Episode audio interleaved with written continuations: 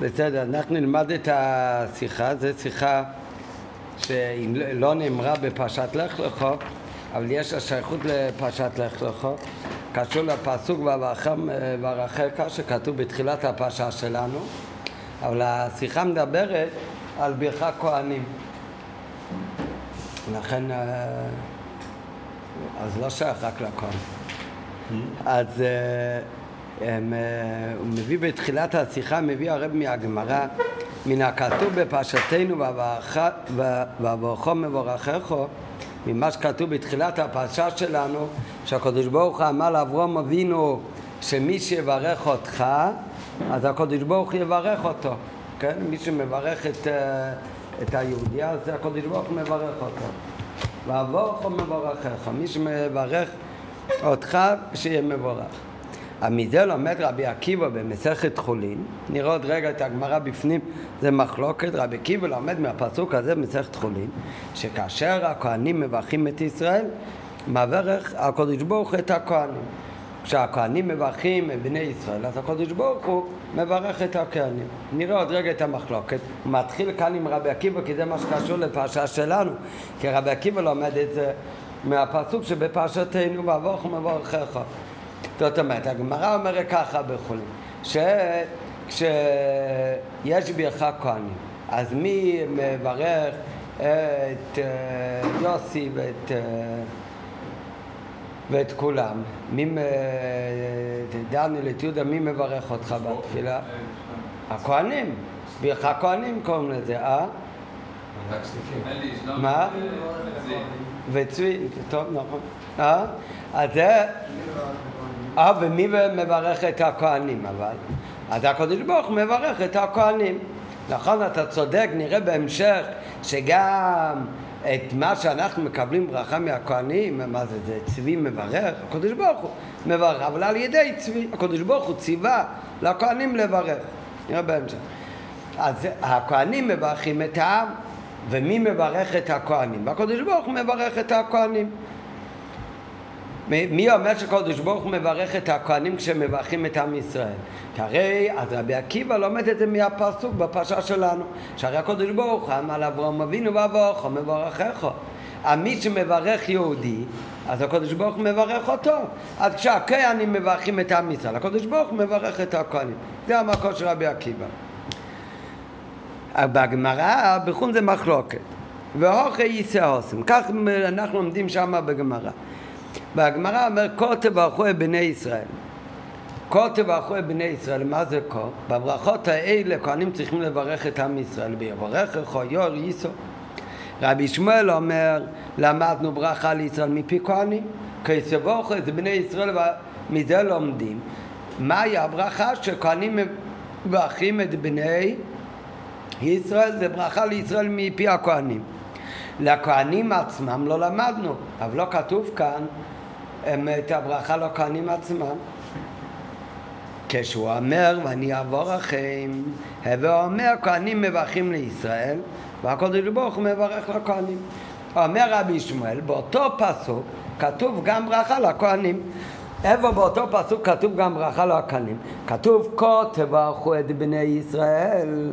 מה המשך הפסוק? ואני אבורכם. על מי הולך ואני אבורכם? ואני זה הקודש ברוך הוא. ואני אבורכם את מי? אז רבי ישמעאל אומר את הכהנים. רבי ישמעאל אומר, מה שכתוב בסוף הפסוק, כה תברכו את בני ישראל. הקדוש ברוך הוא אומר לכהנים, כך תברכו את בני ישראל. ואני אבורכם, אומר רבי ישמעאל, ואני אבורכם זה הולך על, ואני אברך את הכהנים.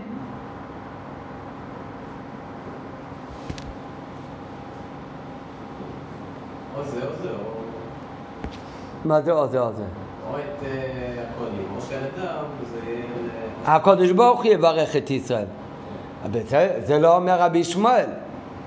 אם, אם אנחנו אומרים כה תברכו את בני ישראל, הכוונה הקודש ברוך הוא אומר לצבי כך תברכו את בני ישראל ואני אעבור לכם ואז אני אברך את ישראל, הכוונה הקודש ברוך הוא מברך אותנו על ידי הכהנים, על ידי שלומי וצבי ואלי אם ככה ואני אעבור לכם, זה עוד הפעם ברכה למי? לישראל או לכהנים? אז זה לישראל. אם הכוונה הוא, כה תברכו את בני ישראל, כך תגידו לבני ישראל, ואני אעבור לכם ואני אברך את בני ישראל. אז ואני אעבור לכם זה ברכה לבני ישראל. רבי שמואל אומר לא ככה, רבי שמואל אומר, כה תברכו את בני ישראל, זה הברכה יברך לך שהכהנים מברכים את בני ישראל, ואני אעבור לכם. זה לא הולך על בני ישראל, זה הולך על הכהנים. כשהם מברכים את בני ישראל, אני מברך אותם. זה אומר רבי שמואל. רבי עקיבא חולק על זה, רבי עקיבא אומר על מי הולך ואני אעבור לכם, שכשהכהנים מברכים את ישראל, אני מברך את ישראל על ידי הכהנים. אז לפי רבי עקיבא איפה מופיע הברכה לכהנים עצמם? אז רבי עקיבא לומד את זה מפרשת לך לך, ועבורך מברכך. רבי עקיבא אומר למדנו ברכה לישראל מפי כהנים. כה תברכו את בני ישראל זה ברכה שבני ישראל מקבלים מהכהנים. מפי גבורה לא למדנו, אבל עוד לא ידענו שעל ידי הברכה הזאת הם מקבלים את הברכה מאת הקודש ברוך הוא, בני ישראל. כשהוא אומר ואני אברכם, ואומר הכהנים מברכים לישראל, שבאמת הכהנים אומרים את ברכה הכהנים לישראל, והקודש ברוך הוא מסכים על ידם, אבל הברכה נמשכת מיד הקודש ברוך הוא. אבל לפי רבי עקיבא, אלא רבי עקיבא שאומר ואני אעבור לכם, על מי זה הולך? שהקודש ברוך הוא מברך את בני ישראל על ידי הכהנים, שהברכה היא לא רק מאת הכהנים, אלא הקודש ברוך הוא מסכים על ידם. אז אלא לרבי עקיבא ברכה לכהנים מנולי. אז רבי עקיבא, אבל מאיפה הוא יודע שגם הכהנים מקבלים ברכה בעת שמברכים את ישראל? אומר רב נחמן ביצחוק מבעבורכו מברכךו. מזה שכתוב בפרשה שלנו, קדוש ברוך הוא אומר לאברום אבינו, שמי שיברך את בני ישראל, אני מברך אותו. אז אם ככה, כשהכהנים מברכים את ישראל, אז אני מבין שהקדוש ברוך הוא מברך אותם. אז לכל הדעות, כשבני הכהנים מברכים את בני ישראל, וכשכהנים מברכים את בני ישראל, גם הכהנים עצמם מקבלים ברכה. השאלה זה רק, המחלוקת בין רבי שמואל לרבי עקיבא, זה מאיזה פסוק לומדים שהכהנים בעצמם גם מקבלים ברכה בית בירך הכהנים. לפי רבי שמואל מאיזה פסוק לומדים את זה? מי ואני אבורכם, שכתוב בבירך הכהנים גופה, כי לפי רבי שמואל, ה"ואני אבורכם" זה הולך על הכהנים. לעומת זאת רבי עקיבא אומר ואני אבורכם, על מי זה הולך? על בני ישראל, שהקדוש ברוך הוא מסכים עם הברכה של הכהנים. אז לפי רבי עקיבא, מאיפה לומדים שכשהכהנים מברכים את ישראל גם הם מקבלים ברכה? אז רבי עקיבא לומד את זה מהפרשה שלנו, ואבוך מברכך. בפשוט זה רק מאיפה לומדים את זה, זה הנפקא מינה. ממשיכה הגמרא, ואומרת שם הגמרא, זה מחלוקת, לפי הגמרא, בין רבי שמואל לבין רבי עקיבא. רבי שמואל, מה הוא היה? כהן לוי או ישראל? כהן. אומרת הגמרא, רבי שמואל הוא כהן, ולכן הוא עוזר לכהנים. מה הכוונה? רבי שמואל הוא כהן, ולכן הוא לומד שמה הפירוש ואני אעבור לכם? שהקדוש ברוך הוא מברך על ידי הכהנים את ישראל, או שוואני אבוא לכם אני מברך את הכהנים? אני מברך את הכהנים. למה אומר רבי שמואל ככה? כי רבי שמואל בעצמו היה כהן. אז כהן מסייע לכהנא. כהן עוזר לכהנים.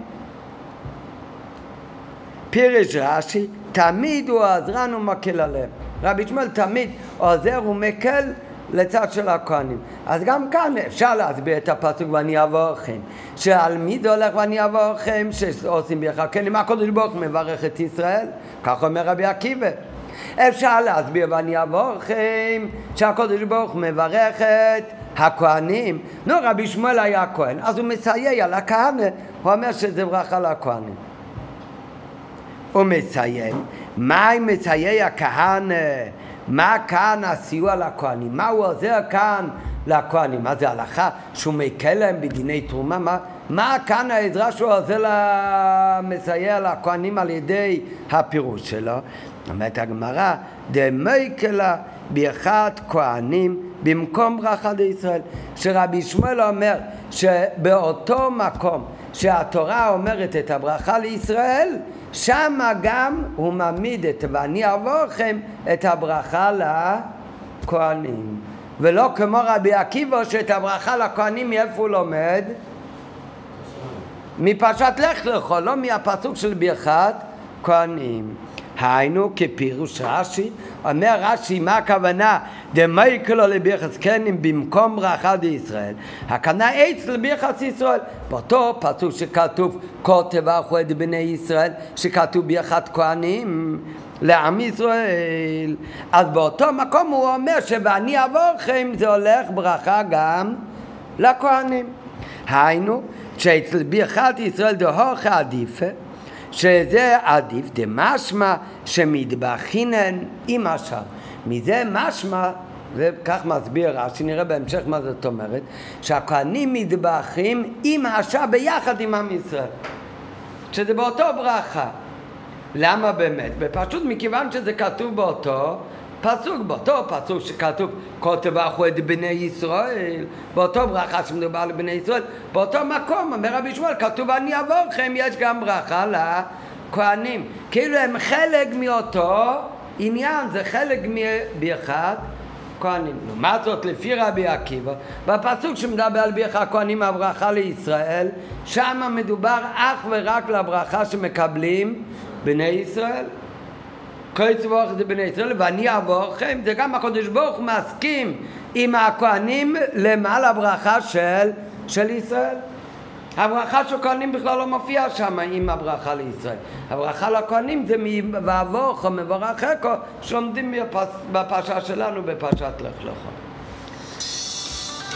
וצריך להבין וצריך להבין אבל לכאורה למי נפקא מינה מה, מה זאת אומרת רבי שמואל בגלל שהוא כנוע זה לכהנים ולכן יש עדיפות שהברכה לכהנים היא ביחד באותו פסוק איפה שמדובר על הברכה ל...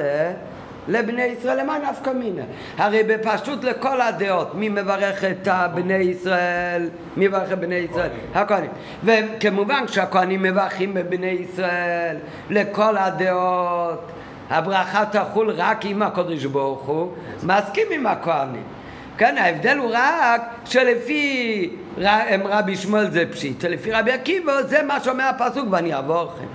כן, אז לכל הדעות הכהנים מברכים את ישראל. הקדוש ברוך הוא גם מסכים עם הכהנים.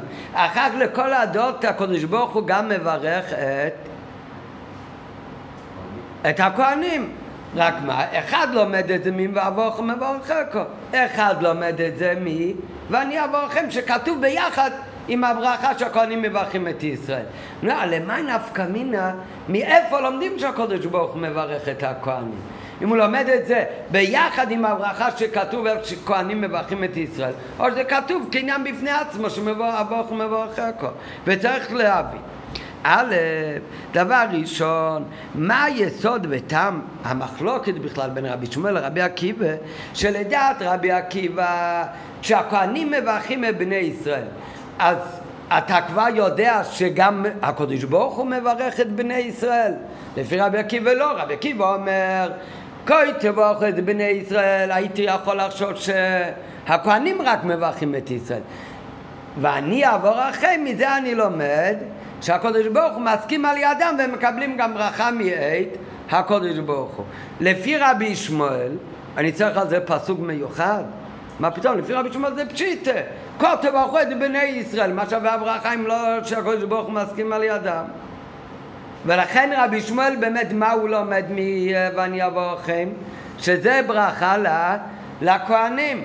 הדבר הראשון צריך להבין, במה יסוד הטעם של המחלוק של לדעת רבי עקיבא. צריך פסוק מיוחד שהקדוש ברוך הוא מסכים לברכות שמברכים הכהנים בבני ישראל. לעומת זאת, לדעת רבי שמואל, אין צריך לזה פסוק מיוחד. לפי רבי שמואל זה הרי פשיטה, ולכן מה לומד רבי שמואל מבניה ואוכן? שזה הולך ברכה לכהנים בכלל. זה שהקדוש ברוך הוא מברך את בני ישראל, זה כבר כלול בכל תברכו את בני ישראל, עד שעיקר פלוגתתם מאיזה פסוק למד הברכה לכהנים עצמם, תלויה בזה, זה הרי תלוי לפי רבי עקיבא.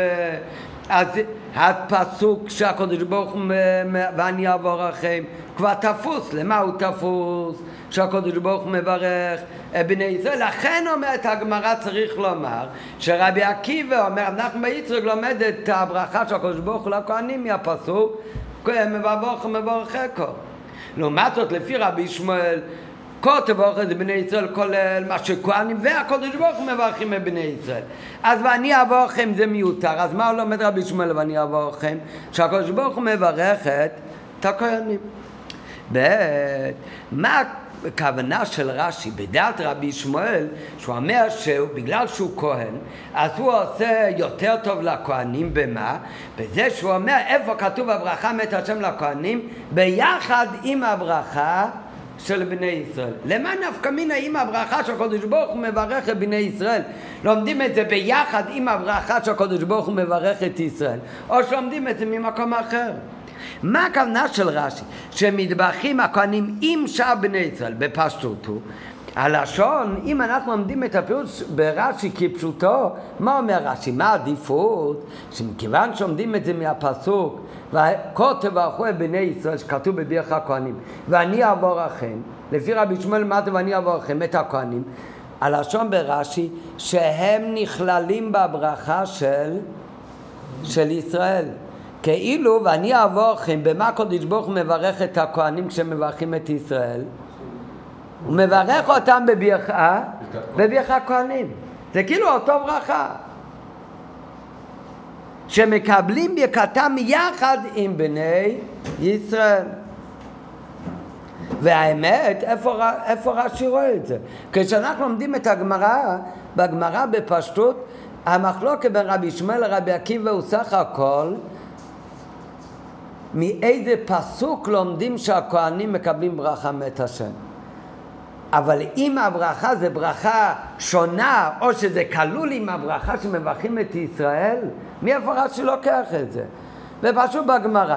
מאיפה? הגמרא אומרת, מצאנו ברכה של כהנים לישראל, מצאנו ברכה מהקודש ברוך לישראל. הברכה לכהנים מאית הגבורה מנהלן, רבי שמואל אומר, ואני אבוכם, רבי עקיבא אומר, ואבוכם מבורככו. רש"י אומר, מה העדיפות של רבי שמואל? זה לא רק מאיזה מקום הוא לומד את זה, הוא אומר שהעדיפות הוא שהם מטבחים עם ישראל. הכוונה הם מטבחים עם עם ישראל בשבח הכהנים. ולכאורה החילוק בין דת רבי עקיבא ורבי שמואל רק מאיזה פסוק נלמד שהכהנים מטבחים.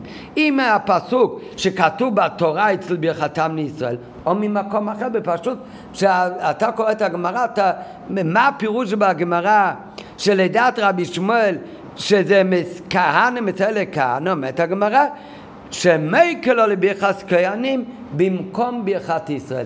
כשאתה קורא את הגמרא, מה הכוונה שזה מופיע במקום ברכת ישראל? בפסוק לומדים את זה מאותו מקום בפסוק, איפה שיש ברכת ישראל. אבל רש"י לומד שזה לא רק מאיפה לומדים את זה, זה באמת הברכה היא אותו ברכה, הם מטבחים באותו ברכה שמטבחים בני, בני ישראל. כך לומד רש"י. והר"א הרב מביא שזה גם נפקא מין אל הלכה. מה יכול להיות נפקא מין אל הלכה? אם הכהנים כשהם מברכים את עם ישראל מקבלים איזשהו ברכה, מטבחים, כי הם עושים דבר טוב, אבוכם מברככו, או שאני לומד את זה מהפסוק, כי תבוך את בני ישראל ואני אעבור לכם, כמו שרש"י הרב מדייק מרש"י שהכוונה זה ואני אעבור לכם ביחד עם אותו ברכה שישראל מקבלים את אותה ברכה גם הכהנים מקבלים. מה יכול להיות נפקא מינה? כדי לעשות ברכה כהנים, כמה אנשים צריך? צריך מניין. מה היה הדין אם אין עשר uh, ישראל בקהל? יש מניין, אבל מתוך המניין שלושה הם כהנים. כן, נגיד הם, אה, שבת עושים מניין שני לכל המאחים, יש בדיוק מניין מצומצם, כולל את צבי שלומי ואלי. נו, אז יש שלוש כהנים, שבע ישראלים. אה? אז אפשר לעשות בירך כהנים או לא? נראה לי שגם עם תשע כהנים עושים. אז אפילו תשע, עושים הלכה, יש שעושים בירך כהנים. איך זה נקרא? בירך כהנים צריך מניין, וכהנים הם מן המניין. הכהנים הם גם כן יכולים להיות כלולים במניין. למה הם יכולים להיות כלולים במניין? אז הלשון באדמו הזקן בשולחן אורוך, אומר אדמו הזקן, בסעיף הראשון של ברכת, כאן למדת פעם את ההלכות של נשיאת כפיים? מכאן? לא, אה, לפני הרבה שנים. טוב, בתור כהן צריך לעבור על זה. כן, אז הוא אומר, אין נשיאת כפיים אומר אדמו הזקן בפחות מעשרה. אם היו עשרה שהתחיל שמונה עשרה ויצאו וכולי. ממשיך אדמו הזקן, והכהנים עולים למניין עשרה. הכהנים הם גם כן מצטרפים יותר מעשרה. לפי שגם הם בכלל הברכה, כי גם הם חלק מהברכה, שנאמר ואני אבורכם. לא שנאמר ואבורכם בברכה, שנאמר ואני אבורכם. כלומר, לכהנים. ואני אבורכם זה הולך על הכהנים. אם באמת הכהנים היו מתברכים, כשהם מברכים את עם ישראל בברכי הכהנים, גם הם זכאים לקבל ברכה. למה? כי כתוב בפרשת לך וברך מברכך. אז זה לאו דווקא שהם כלולים באותו ברכה. ואז באמת לאו דווקא שהם יכולים להיות חלק מהמניין. אבל לפי רבי ישמעאל, מה אומר רבי ישמעאל? מאיפה לומדים שהכהנים מטבחים את השם? מהפסוק שמדבר על ברכת כהנים, כה תברכו את בני ישראל ואומר רבי ישמעאל ואני אעבור לכם הכוונה אני מברך את הכהנים ואומר רש"י מה הכוונה ואני מברך את הכהנים לא שביחס הברכה מהקודש ברוך לכהנים כתוב באותו מקום בתורה עם ביחס ישראל אלא הם באמת כלולים באותו ברכה שמקבלים בעת ברכת הכהנים בני ישראל אם הם כלולים באותו ברכה, אז באמת הם אמורים להצטרף, אז הלכה באמת שמצטרפים במניין. זה בהערה שבע מביא הרבה בפרט שעניין זה. אם הם סתם מקבלים ברכה או שזה חלק מהברכה כהנים זה נוגע גם להלכה. מה שכתב הצמח צדק בביו מה שכתוב, שכתב אדמה זקן שגם הכהנים בכלל הברכה שנאמר ואני אבוכם כלומר לכהנים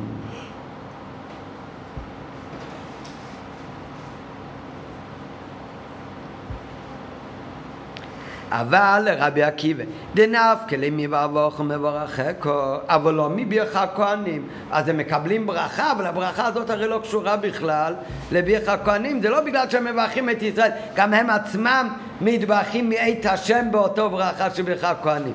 אז לפי רבי עקיבא, הם מברכים ברך הכהנים, והם זכאים לברכה כללית של אבוך ומברכךו. אז לדעת רבי עקיבא, אם כן יש לומר ואינם מן המניין. הלכה שהם כן מצטרפים מן המניין, הלכה כמו רבי ישמעאל.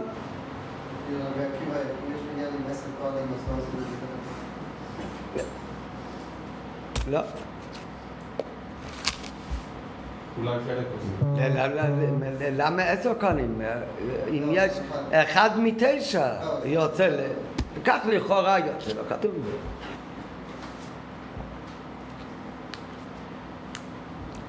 כך אומר באמת רש"י, וזה יוצא באור אומר נפקא מיני להלכה. אבל האמת בגמרא מה ההכרח להסביר ככה? בגמרא בפשטות הנפקא מיני זה רק מאיפה לומדים ברך הכהנים.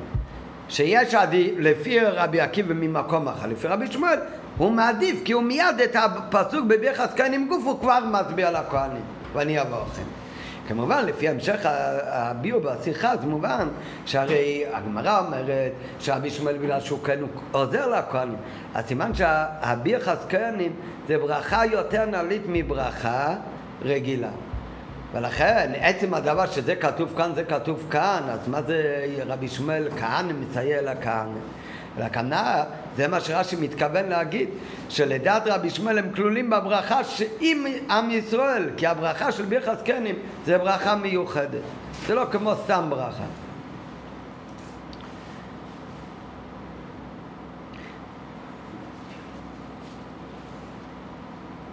לכאורה, נראה אבל בפנים אה, עוד פעם את השאלה, לכאורה בגמרא החילוק בין רבי עקיבא ורבי שמואל רק מאיזה פסוק? נלמד שהכנים מטבחים. אם הפסוק שנאמר בתרץ ברכתם לישראל או ממקום אחר אבל לדעת שניהם זה שהכהנים מטבחים מהקודש ברוך הוא זה מסובב מזה שמברכים את ישראל. ואם כן, מהי הכוונה במה שכתוב? דמשמע שמטבחים הן עם אשר דהיינו שמטבחים ביחד עם בני ישראל והנה, מתחיל הביור. החילוק עם הברכה לכהנים אמרה בפסוק ואבוכם מבורככו או בפסוק ואני אבוכם מבואר בחסידות בהקדם ההבדל שבין ברכה שמברכים את פלוני לתפילה שמתפללים עבורו.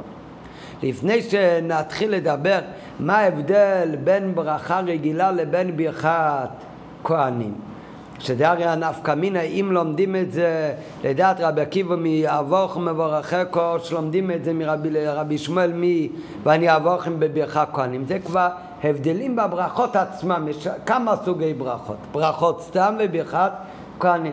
אבל כדי להבין את ההבדל בין ברכה סתם לברכת כהנים, אז הרב מקדים מהביור מה שמוסבר בחסידות בהרבה מקומות, מהו ההבדל בכלל בין ברכה לבין תפילה. לפני שמבדילים בתוך ברכה, מה ההבדל בין ברכה לתפילה? אז כל, הרבה כאן בטח כבר למדו שיש הבדל של ברכה ותפילה הוא שברכה זה מלשון, כתוב הרבה פעמים בחסידות המשכה, כמו שנראה עוד רגע כאן בשיחה מביא משתי לשונות, שהברכה זה להמשיך משהו. מה זה צדיק מברך? הוא מברך אותך בממון. הכוונה שיש בשורש יש שפע שיכול אה, לרדת לעולם.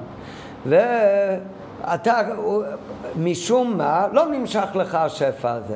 מה עושה הצדיק? הוא מברך אותך, הוא מברך אותך, כוונה הוא ממשיך את השפע שיומשך אליך. בן אדם אין לו, יש לו חיסרון בפרנסה. אז כך כתוב בחסידות, זה יכול להיות שבשרש הוא מוקר, בשורש הוא במקור, אז יש, יש לך פרנסה, רק אתה לא זכאי שזה ירד וישתלשל כאן, כאן למטה. למה לא? זה יכול להיות כל מיני סיבות. מה זה ברכה?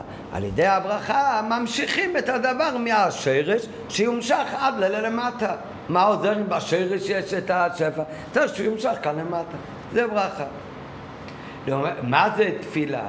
תפילה, מה בן אדם uh, מתפלל? יהי רצון מלפניך שיהיה כך וכך. אני מבקש שיהיה ככה וככה. זה גם ההבדל בלשון. ברכה זה בלשון ציווי, כתוב הרבה פעמים, זה בעצם אה, ברכה, זה, הוא מצווה שכך יהיה. הצדיק גוזר כך יהיה, הוא מברך שכך יהיה. מה זה תפילה? תפילה זה מלשון בקשה, בן אדם מבקש יהי רצון. מוסבר בחסידות, מה ההבדל? פשוט מאוד. הצדיק שיש בכוחו לברך, למה יש בכוחו לברך? אני יכול לברך אותך? אני יכול להתפלל עליך, אני יכול לבקש מהקודש ברוך הוא שיהיה לך כל טוב. אני יכול לברך אותך, במה אני יכול לברך אותך ממה, יותר ממה שאתה יכול לברך את עצמך?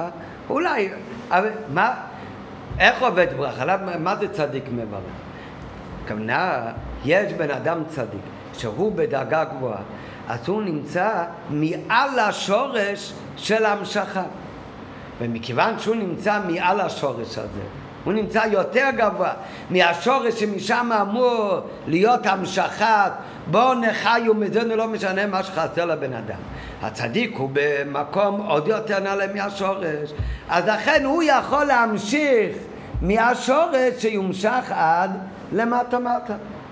אז הצדיק איך הוא אומר את זה? בלשון בקשה או בלשון ציווי?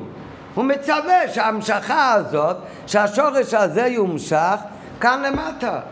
כך מובא גם כן בנגל אברום אבינו, הקדוש ברוך הוא אמר לו הברכות נתונות לך. מה הכוונה הוא אומר לו הברכות נתונות לך? הכוונה אברום אבינו היה בדאגה מאוד גבוהה. למעלה מהשורש של כל הדברים האלה שהוא יברך. ולכן הברכות נתונות לך, הוא יכול להמשיך לו את זה, להמשיך לו את זה, כי הוא בעל הבית על הדברים האלה. למה הוא בעל הבית על הדברים האלה? כי הוא מעל הדבר, השורש הזה. מה זה תפילה יהודי מתפלל? יהודי מתפלל, כתוב בחסידות אומרים יהי רצון, מה הכוונה יהי רצון? שיהיה רצון. בברכה לא אומרים יהי למה. מה זה ברכה? אמרנו מקודם, מה צריך להגיד לקדוש ברוך הוא? שיהיה רצון, שיהיה הרבה פרנסה לראובן. הרי אם זה ברכה, זאת אומרת שבראש השנה, בשרש, נקבע כבר, נמשך כבר פרנסה באמת לראובן. לא צריך להגיד יהי רוצן. יש כבר את הרצון לפרנסה של ראובן. כל העניין הוא שזה לא נמשך כאן למטה. אז הברכה צריכה להמשיך את זה כאן למטה. לעומת זאת, מה זה תפילה יהודי אומר יהי רצון? יהי רצון הכוונה, הוא מבקש עכשיו שיהיה רצון חדש. דבר שאין את הרצון על זה, ועל זה אומר יהי רצון. מה זה אומר, אומר תפילה? בתפילה בן אדם אומר שגם אם בשורש ובמקור אין מקום לזה אין רצון למעלה לעניין הזה. אז יהודי מבקש שיהי רצון שיומשך חיות חדשה ורצון חדש עם שפע חדש עד לכאן למטה. ולכן זה לא יכול להיות בדרך ציווי, זה רק בלשון של בקשה מתפילה. כי בלשון ברכה, הבן אדם הוא נמצא מעל השורש, כי בשורש יש כבר את העניין, והוא רק ממשיך אותו, אז זה בדרך ציווי. בבקשה, בתפילה, לא משנה כמה בן אדם יהיה גבוה, גם הצדיק הוא הכי גבוה, אבל הרי גם בשרש ומוקר נגזר על הבן אדם הזה שלא יהיה. אז הוא לא יכול לברך. מה הוא כן יכול? להתפלל עליו. מה זה להתפלל עליו? הוא אומר, יהי רצון לעורר שיהיה רצון חדש. אז במילים אחרות, שברכה זה דבר שיש בצד השתלשלות. יש את זה בשורש באיזשהו מקום בצד השתלשלות. רק העניין של הברכה הוא להמשיך את זה מהמקום שזה נמצא בצד השתלשלות שירד עד ללמטה. מה זה תפילה? תפילה זה להמשיך מ... למעלה מצד השתלשלות, שגם אם בכל צד השתלשלות עד לדרגות הכי גבוהות אין מקום לזה, אז בכל זאת על ידי תפילה הוא יכול לפעול רצון חדש, כנ"ל להמשיך עוד למעלה מצד השתלשלות ולהמשיך גם מה שלא היה במקום. ולכן יש הרי הרבה סיפורים גם על הבעל שם טוב, שאחד הגיע לבקש, ברוך הוא בירך אותו, אחד הגיע לבקש אותו דבר, הוא לא בירך אותו, הוא לא יכול לברך אותו, הוא יכול להתפלל עליו. נו, למה באמת? כן, למה נפקא מינו? אותו הוא אהב, אותו הוא פחות אהב? אלא כאן הוא ראה שבשרש ומוקר יש מקום לעניין. והצדיק צריך לפעול, להמשיך את זה ללמטה. לעומת זאת, כשהוא ראה שגם בשרש ומוקר אין מקום לזה, אז מילא לא יכול להיות באיזה עניין של ברכה. יכול להיות רק עניין של תפילה. זאת אומרת, ברכה זה מלשון המביא על זה שתי... והנה, החילוק עם הברכה לכהנים אמורה בפסוק ואבוכם מברככו, או מהפסוק ואני אבוכם. אז ההבדל, צריך להקדים קודם, מה בכלל ההבדל בין ברכה לתפילה. ברכה היא מלשון בריחה. מה זה בריחה? גם אומרים בעברית אה, בבריחה. בעברית אומרים בריחה על בריחה גדולה, בריחת שחייה, בור שמלא במים. נו, מה עושים איתו? נכנסים, אבל כאן הבריחה, הכוונה שעושים בריחות של מים, והם באמצע השדה, ומשם חופרים אחר כך כדי להמשיך מים תעלות, נכון? ומשם ממשיכים תעלות כדי שהמים יגיע לערוגה הזאת ולשורה הזאת ולעץ הזה. אז בריחה היא מלשון בריחה שהיא בור עמוק בו יש קיבוץ של מים או של יין ומשם ממשיכים בתעלות את המים או את היין. היינו, שמה זה הבריחה? זה מקור המים והיין, ומהמקור הזה ממשיכים הלאה את המים ואת היין.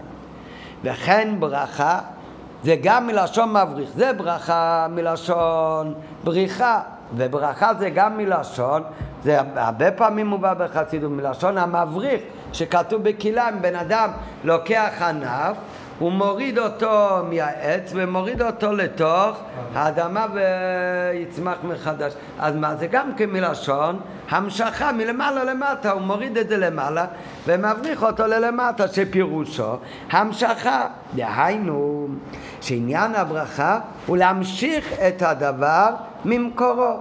זה הכוונה ברכה, זה גם לשון בריחה, זה המקור, וגם מלשון המבריך, שכל ברכה זה להמשיך את השפע שיש כבר במקום. לכן כל אחד יכול לברך, כל אחד יכול לאחל לשני. לברך, לברך זה כוח לברך. זה בן אדם שהוא צדיק, אז הוא יכול להמשיך מהמוקר. בשביל זה אבל הוא צריך להיות בדרגה שהוא מעל המקור, שיכול להמשיך משם. אם לא, אז הוא לא יכול לברך. יכול לאחל, הוא יכול לבקש מהשני. מי יכול להמשיך מהמקור? בשביל זה אתה צריך להיות מעל המקור. לכן הולכים לצדיק שיברך. כן, היום יש הרבה, יש להם יום הולדת, הם מברכים את כולם. כן, לא ראיתי במנהגי יום הולדת שבעל יום הולדת, אחד מהמנהגים הוא צריך לברך את הקהל הקדוש. צריך להגיד מיימר, צריך להגיד שחיה, לברך שהחיינו אולי. מזלו גובר. מזלו גובר, בסדר, שננצל את זה לאכלות היסטרית, להגיד, לעשות חשבון נפש, כן, שייתן צדקה לשני, לברך את השני, מי מי אתה שאתה מברך? כן. לא. צריך לאחל לשני, אתה מאחל לשני. כן, אפשר לברך, אבל עם עיניים פתוחות, לא עם עיניים סגורות. יש כאלה שעוד סוגרים את העיניים, כאילו עכשיו, אה, כן, אתה לא כזה... ושחתן מברך. כן, אה? אותו דבר. כן? כתוב שלחתן יש כוחות. אז ראיתי לא מזמן, ראיתי שהרבא היה באיזה... ב... הם, הם, קבלת פנים הם, של חתן. התעכב קצת עד שהלכו לחופה, אז הרב אמר שכתוב בספרים שלחתן יש כוח לברך. כן, ובכל זאת, לא ראו אצלנו, המנהג שלנו, לא ראו ש... ש... ש... שחתן מחלק ברכה. למה? בפשוט, אצל חסידים מישהו מיוער. כן? שלא, שלא יהיה לו ישת. מה חסידים לא עושים עסק? מה אתה, אתה מברך? מי אתה? מה אתה תעשה תשובה ביום חופה? כן, בעזרת השם, אתמול היה חופה שלו, הוא רוצה לעשות תשובה ביום החופה, הוא צריך לברר. טוב, אבל, אז, אבל אה, הם, ככה הם כתוב שם, שבאמת חתן יש לו כוחות לברך, אבל לא, אצל חסידים לא עשו ככה, ופשוט הטעם, מצד ישת, אף אחד לא עושה מציר של עצמו. אבל זה הרי החתן זה גם שיחה של כל אלה שהם ביחד עם החתן. אז זה באמת כן דבר טוב שכולם יברכו את החתן. שאחי, אני לא זוכר בדיוק את הפרטים, את הלשון, לא רוצה סתם זה. אני זוכר בטוח שראיתי שם שהרבי הזכיר שבאמת כתוב שזה, אבל לא ראינו אצלנו שעושים ככה. ש...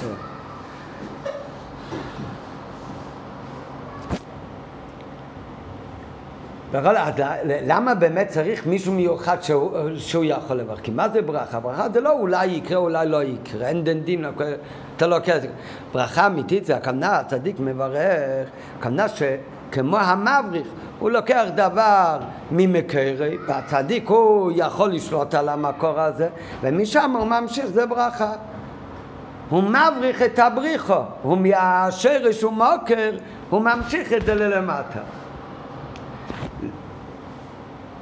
שכל זה הוא בצד השלשלות, אז מה זאת אומרת? שהעניין הזה כבר ישנו בצד השלשלות, רק ממשיך אותו למטה, זאת אומרת שהברכה מועלת רק כאשר הדבר ישנו במקורו, כשהבריחה היא ריקה ואין שם מים, אז גם עם אלף תעלות אתה לא תוכל להמשיך משם שום דבר, כי בבריחה במקור אין מים. אותו דבר, אם גם בשרש ומוקר בצד השלשלות אין שרש לזה שהבן אדם הזה יהיה לו פרנסה ילדים. אז לא יעזרו גם אלף ברכות, כי אין מאיפה להמשיך את העניין. אז זה הכוונה שברכה זה תמיד בתוך סדר השתלשלוס. כי אם אין בסדר השתלשלוס, גם לא במקורו, אז לא יכול להיות, לא יהיה לו גם מאיפה להמשיך. זאת אומרת, שהברכה מועלת רק כאשר הדבר ישנו כבר במקורו ורק מאיזו סיבה נתעכבה המשכה ועל זה מועלת הברכה להמשיכו למטה ועל זה מביא ראיה, זה מובא הרבה פעמים בחסידות ועל זה מביא ראיה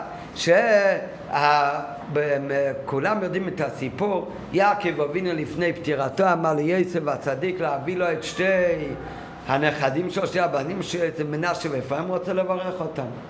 אז אומר יעקב שם את היד, יצב הניח את מנשה ואפרים, מי היה בכור? מנשה היה הבכור. אז יצא וניח את מנשה בצד שמאל, זאת אומרת שהוא יהיה בצד ימין של יעקב אבינו. ואת אפרים הוא שם בצד ימין שיהיה משמאל של יעקב אבינו. שיעקב אבינו ישים את שתי ידיו הקדושות על שתי הנכדים. יהיה יד ימין על הבכור, על המנשה, ויד שמאל על, על אפרים, על, על הקטן. אז יעקב אבינו סיכל את ידיו, סיכם לשון שכל, בכוונה הוא הפך את ידיו, שיד ימינו על אפרים יד שמאלה. אומר לו יצף, רק רגע, אבל הוא הבכור והוא השני. אומר יעקב אבינו, ידעתי בני ידעתי, גם הוא גדול יהיה, אבל אחיו הקטן יגדל ממנו. נשאלת השאלה, מה זאת אומרת, אתה הולך עכשיו לברך אותם. היצב אומר למי מגיע ברכה יותר גדולה כפולה לבכור, הוא הבן הבכור. אז אתה איפה צריך להיות יד ימין? למי אתה צריך אה, לברך בכפל, בגדלות? את מנשה, את הבכור. מה אומר לו יעקב אבינו? לא, לא, לא, אני בכוונה עושה ככה, למה? כי מנשה הוא יהיה גדול מאפרים. זה גוף הרי השאלה של יוסף. למה אתה עונה ליוסף כשמנשה יהיה הגדול? הפוך, תברך שאפרים יהיה הגדול. סליחה, הפוך. אתה, מה ענה לו יעקב? שיד ימינו על הקטן על אפרים כי הוא יגדל ממנו. אז אדרבה, הרי אתה הולך הרגע לברך אותם. אתה הולך לברך אותם. אז הפוך, זה התפקיד שלך עכשיו לברך ש... שמנשה יהיה גדול. כי הוא הבכור, זה הרי מה שיועצת ביקש. אומר לו יעקב, לא, הפכתי את הידיים כי, כי אפרים יהיה יותר גדול. זה הרי תלוי עכשיו בברכה שלך, אז הפוך, תשים יד ימין על, על מנשה, וכך מנשה יהיה יותר גדול. מה כאן היה בכלל הדו-שיח? יש, אומר לו, תברך אותו יותר, הוא אומר לו, הוא יהיה יותר גדול. זה מה שביקש, הוא יהיה יותר גדול. אלא מה, לפי מה שלמדנו, אז זה מאוד מובן עכשיו. יעקב אבינו, כשהוא הולך לברך את הנכדים שלו, הוא לא הולך עכשיו להתפלל עליהם. אם זה זמן תפילה זה משהו אחר. אבל עכשיו לא היה זמן תפילה, לפני מותו הוא הלך לברך אותם. מה זה עניין של ברכה? להפוך את זה לשלשותו, להמשיך מה שיש בשורש ומוקר. יעקב אבינו ראה בשורש ומקור שמי יגדל יותר? אפרים יותר ממנשה. העניין של יעקב אבינו היה רק להמשיך את זה למטו. אותו דבר, לפריים יש גם ברכה. איזה ברכה? יש כבר באשר רישום מוקר. מה תפקידו של יעקב אבינו עכשיו בית הברכה? להמשיך את זה למטה. מה שאין למעלה לא יכול להמשיך למטה כברכה. אז לכן יעקב אבינו אומר, ידעתי, בני ידעתי. באמת מנשה הוא הבכור, גם הוא יהיה גדול. אבל אפרים הקטן, הוא יגדל ממנו. למה הוא יגדל ממנו? בשוי רישום מוקר זה ככה. ולכן כשאני מברך אותו, אז אני צריך להמשיך לו יותר מלמנשה. ולכן הוא שם את יד ימין על, על אה, אפרים. ראיה לזה זה מיעקב. בברכתו לבני יוסף. שש"ס ימיני על ריש אפרים וצמל על ריש מנשה. אמר לו יסף כי זה הברכות ממינך על ריש וימיין אביו ויאמר אחיו הקטן יגדל ממנו ודרו ימלא הגויים ולכאורה אינו מובן כיוון שעכשיו יעקב בירך אותם הרי לחרא הוא יכול לברך את מנשה בברוכת זו עצמו. שפוך שהוא יברך עכשיו את מנשה בברכה הזאת עצמו שזה הרי יגדל יותר מאפרים כי מנשה הבכר. אך העניין הוא, לפי מה שאמרנו מקודם, זה מאוד מובן, ברכה אינה מחדשת דבר מעיקרו, כי אם להבריך, להמשיך דבר הברכה ממקורו לבד. לכן לא היה יכול יעקב לפעול בברכתו שיהיה מנשה גדול מאפרים. למה? גם אם הוא יברך ככה זה לא יעזור, למה? כי ברכה זה להמשיך מה שיש במקום, מכיוון שלא יהיו כך במוקר. ומכיוון שאין את זה במוקר, לא היה עוזר שהוא היה מברך שזה הראש של מנשה יהיה יותר משל אפרים. ולכן הוא בירך באמת את אפרים לפני מנשה. מה שאין כן תפילה זה הכל עניין של ברכה. אז מה יוצא לנו עד כאן? שכל עניין של ברכה זה להמשיך גם אם כאן למטה לא נמשך העניין באיזה סיבה שתהיה. יכול להיות שחסר בה כלי, יכול להיות שהבן אדם מ- מ- מ- לא ראוי לכך, אבל במוקר יש את העניין. אז זה עניין של ברכה להמשיך את זה. זאת אומרת להמשיך מה שכבר קיים בצדי שלשלות. לעומת זאת, מה זה תפילה? מה שאין, כי עניינות של תפילה זה יהי רצון, זה מבקשים. מה זה יהי רצון? כתוב בחסידס, שיהיה רצון חדש. זאת אומרת, גם אם בשרש ומוקר גם אין מקום לזה. כי אין בכלל רצון לעניין הזה. אז יהודי על ידי תפילה, עניינה הוא בקשה מהקודש ברוך הוא, שיהי וכיוצא בזה, שיהיה רצון חדש, כולל גם דבר חדש לא יהיה במקום. ולכן את התפילה, שגם אם הייתה גזירה על דבר לא טוב חס וחלילה, יהפוך הקודש ברוך הוא אותה לטובה. כי על ידי תפילה מגיעים לבחינה של למעלה מצד השתלשלות. זה כוחו של תפילה, זה לא מוסבר כאן בשיחה, זה במקומות אחרים במימור מוסבר, שיש מעלה דווקא בעבודת התפילה, שזה נעשה בעבודת המטה, על ידי היגיעה של בן אדם, סולם מוצב ארצה וראשו מגיע השמיים, שהיהודי בכוחות שלו מתעלה הוא מתפלל, מתחנן לקודש ברוך הוא, שדווקא הבקשות האלה זה מגיע למעלה מכל סדר השתלשלות. ולכן בתפילה הוא יכול לבקש, יהי רצון שיומשך רצון חדש שגם במקום. רק לאו דווקא שזה יומשך. אבל זה מה שמבקשים בתפילה, זה, ה... זה מה שרוצים לפעול בתפילה. מה? איך יעקב גנב את הברכה לישראל? אה? איך יעקב גנב? הוא ראה בשרש שזה מגיע לו. כי יצחק לא, יצחק רצה לברך את עיסא. נכון? לא משהו שיצחק ראה שזה של עיסא. נכון, אבל זה נמשך, בסוף זה נמשך לעצב רק דרך יעקב, כך כתוב בחסידות. שיעקב, ה- יצ- אמ, יצחק ה- ויעקב, אה, כתוב בחסידות, גם י- אה, יצחק רצה לברך את אה, עשב כדי שהוא יתברר. כך כתוב, כדי שיתעלם ויתברר. ולמה יעקב הלך ולקח את הברכות, זה הכל היה משמיים? כי בפועל הדרך שהבירור שיכול להיות אצל עשב זה רק על ידי יעקב. ולכן הברכות היו צריכים לבוא ליעקב. ורק מזה יכול להיות כך הבירור בעצם. טוב, אבל זה לא נוגע לשיחה הזאת.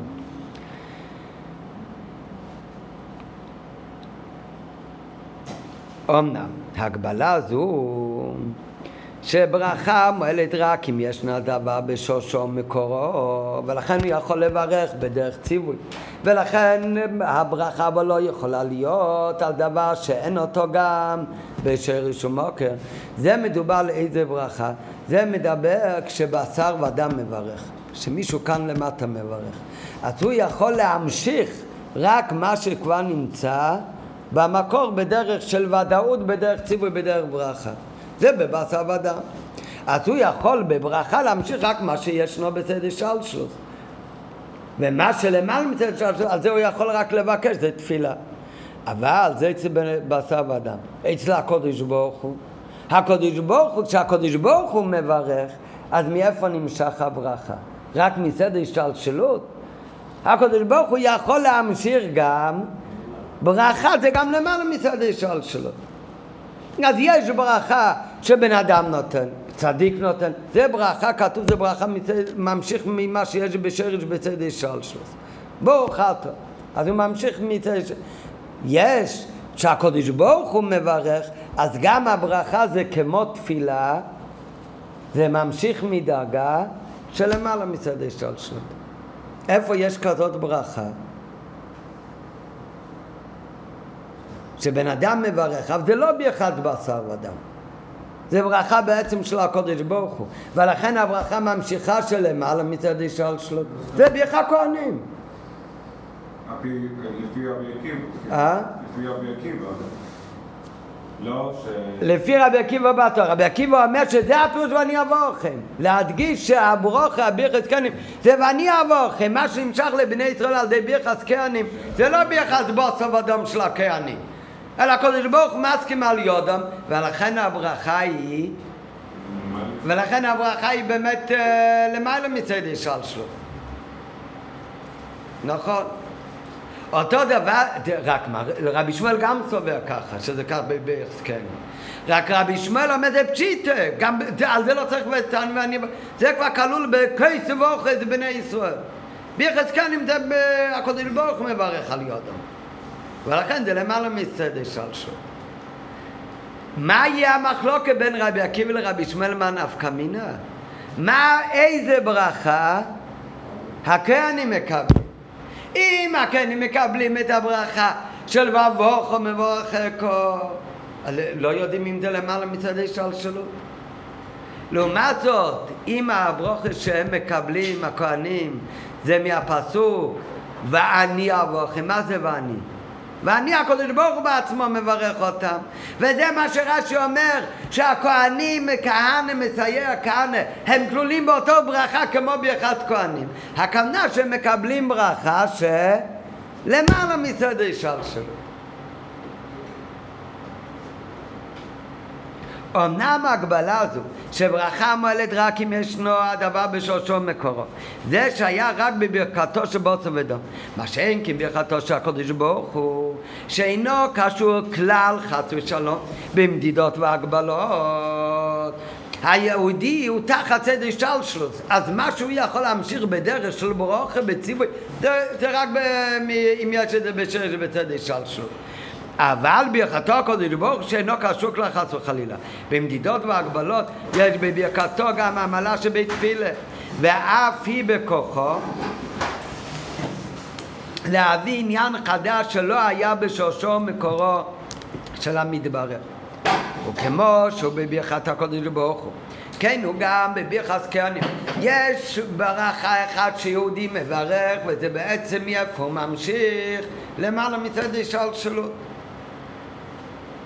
כן, כשאתם הולכים למיוסי לבקש ברכה, כי הוא צדיק גדול, אז הוא יכול להמשיך לכם רק מצד השתלשלות. אבל כשאתה עומד בשעת במוסי ואתה שומע את ברכת כהנים מ... לא שומעים. מקוגן, אה, אה? מה זה קוגן? כהן, לא? כן. לא רוצים. לכן קוראים... אז כשאתה... אז הוא ממשיך לכם מלמעלה מצד השלשות. וכמו שהוא בברכת הקודש ברוך הוא, כן הוא גם בברכת כהנים. שהרי ברכת כהנים היא מצווה. היינו, שהכהנים המברכים, הרי לא עושים את זה כי הוא החליט לברך עכשיו מישהו. הוא לא חטא, הוא לא בעל יום הולדת שהחליט לסגור עיניים ולחלק ברכות כמו בבא. כן, אלא מה? הוא הרי עושה את זה בשליחותו של הקודש ברוך הוא מצד המצווה. ושלוחי של אודום, הכוונה כאן שלוחי של אודום, הכוונה שלוחי של אודום האליין זה הקודש ברוך הוא כמייסי, וברכתם הרי הם ברכתו של המשלח, ברכתו של הקודש ברוך הוא, גם לרבי עקיבא וגם לרבי ישמעאל. רבי עקיבא צריך להדגיש את זה, אז לכן צריך ללמוד את זה מ"ואני אבוכם", שהקדוש ברוך הוא מתחיל על יודום. לדעת רבי ישמעאל, לדעת רבי ישמעאל זה גם ככה, רק לדעת רבי ישמעאל זה ככה בפשיטה. קדומוכר גם ממה שאמרו רז"ל גם בברכה כהנים. איפה רואים שזה ברכה של למעלה מצד השתלשלות? אז רואים את זה גם כן מה שהגמרא מביאה על הלשון של ברכה כהנים. הגמרא אומרת בנוגע לברכת כהנים, יישא השם פניו אליך. מה זה יישא השם פניו אליך? בן אדם נושא פנים, אני נושא פנים לעמיתי יותר מ... מה הכוונה? לא יודע מה אומרים ככה בעברית, אבל ב... אה? אני עושה לו פרוטקציה. כן? זאת אומרת, בעצם לא מגיע לעמיתי שום דבר יותר מל... מלדניאל, אבל בכל זאת אני... אני נותן לו יותר. אפילו שלא מגיע לו. אם מגיע לו לא צריך פרוטקציה, כן. כן, מי צריך פרוטקציה? כן, להתקבל בעבודה. אם אתה ראוי לכך, אז אתה לא... אפילו שלא מגיע לך, אה? לא, כאן בארץ צריך פרוטקציה להכל. כאן, אה? אם לכולם יש פרוטקציה. וזה, זה, אז כתוב בברך הכהנים, יישא השם פניו אל הקודש ברוך הוא, הוא נושא לך פנים. שואלת הגמרא, מסע פנים יש לפני הקודש ברוך הוא, הקודש ברוך הוא? מה זאת אומרת, הוא עושה לעם ישראל פרוטקציה יותר מאומות העולם? אומרת הגמרא כן. למה כן? כי באמת מגיע להם. קודש ברוך הוא אומר בתורה, ואכלת ושבעת וברכת. שבן אדם מתי הוא מחויב לברך? כשהוא שבע, ואכלת ושבעת וברכת. נו, ואם אתה אוכל כזית, אתה לא שבע, אתה חייב לברך? מי אמר? חכמים. חכמים. זאת אומרת, התורה אומרת, הקדוש ברוך הוא אומר, ואכלת ושבעת וברכת. ובני ישראל, מה הם עושים? שאפילו על כביצו, אפילו על כזית, הם גם כן כבר מברכים ברכת המזל. נו, אתם כאלה שרוצים כל כך לעבוד את השם, שאפילו ב... מעבר למה שצריך הם עושים, אז לא מגיע להם שהקדוש ברוך הוא גם יישא להם פנים? לא, אבל מה רואים מכאן? שמה הכוונה יישא פנים? שהוא עושה כשמגיע או לא מגיע, מעבר למה שמגיע לנו. כן, ולכן הרי אומרת הגמרא, למה באמת? כי גם אנחנו מתנהגים ככה. כי גם בני ישראל עושים מעבר למה שצריך. אבל מה זאת אומרת? מה שמגיע זה הכוונה המשכה לפי סדר השתלשלות. מה שלא מגיע לך ובכל זאת מקבלים, אז זה הכוונה המשכה שלמעלה מצד השתלשלות. וזה אומרת הגמרא, על ביכה כהנים מיסו השם פונו ואילך. אומרת הגמרא וכי לא אשא פנים לישראל. הגמרא שואלת, מה הקדוש ברוך הוא נושא פנים? אומרת הגמרא, מה וכי לא אשא פנים לישראל? הם מדקדקים על עצמם יותר ממה שצריך? שהתורה אומרת בסובות והם אפילו על כזית, שמובן מזה שברכת כהנים אינה כשאר ברכות שנמשך מה שמגיע להם, נמשך מה שיש במקור. בצד השלשלות. כי אם המשכה למעלה מצד השלשלות. לכן צר, יש צורך במשוא פנים בברכה כהנים. ולא שנהניג להפך מדצדין. השאלה זה יש משוא פנים בדין? ולבני ישראל הקדוש ברוך הוא באמת עושה משא פנים בדין. מה זה מידת הדין? מידת הדין, זה מובא הרבה פעמים שיש כאלה שטועים, חושבים שמצד מידת הדין אין, לא נותנים לך. זה לא הפירוש האמיתי של מידת הדין. מידת הדין, אומרים דין אי הוא גבורה. מה זאת אומרת? מצד מידת הגבורה אין המשכה לעולם. כל עשר ספירות עליונות זה להמשיך את האור ללמטה. מה הכוונה גבוהה? זה דין, מה זה דין? כשבדין, אז מה, אומרים לא מגיע לך? לא. אה? אלא דין הכוונה עושים משפט, ואז מה יוצא בדין? אם באמת אתה צודק, מגיע לך, אז ישלמו לך. אם אתה לא צודק ומגיע ליהודה, אז לא ישלמו לך אלא ליהודה. זאת אומרת, דין זה לא לא לתת, אלא דין מה הכוונה? נותנים אם באמת מגיע לו. אם לא מגיע לו, אז לא נותנים לו, אבל אם מגיע לו, נותנים לו, גם על פי דין נותנים. רק על פי דין ההשפעה היא לפי מה שבאמת מגיע לו. אז מה זה משוא פנים? שנותנים לו גם אם לא מגיע לו, נגד מידת הדין. יותר ממה שמגיע לו לפי מידת הדין. מה זה אומר בפנימיות העניינים? ברכה מה זה להמשיך מה שיש כבר בשורש, אז זה על פי דין, יש לזה כבר מקום, רק צריך להמשיך את זה. מה הכוונה משוא פנים שזה לא על פי דין? הכוונה המשכה כזאת שגם אם בשורש אין את זה, ובכל זאת זה נמשך. זאת אומרת שמה נמשך לו? מדאגה לא מצד השלשלות אלא למעלה מצד השלשלות וזה עניינו של ברך הכהנים יישא השם פונו ולכו שלא על פי דין אם זה עניינו של ברכת כהנים, אז יוצא שברכת כהנים, על אף שזה ברכה, וברכה בדרך כלל מה זה? המשכה רק מסדר השתלשלות.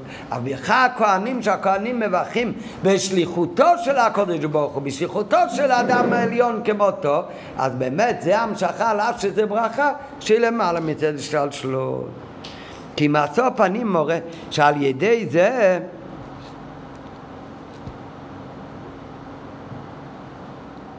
לא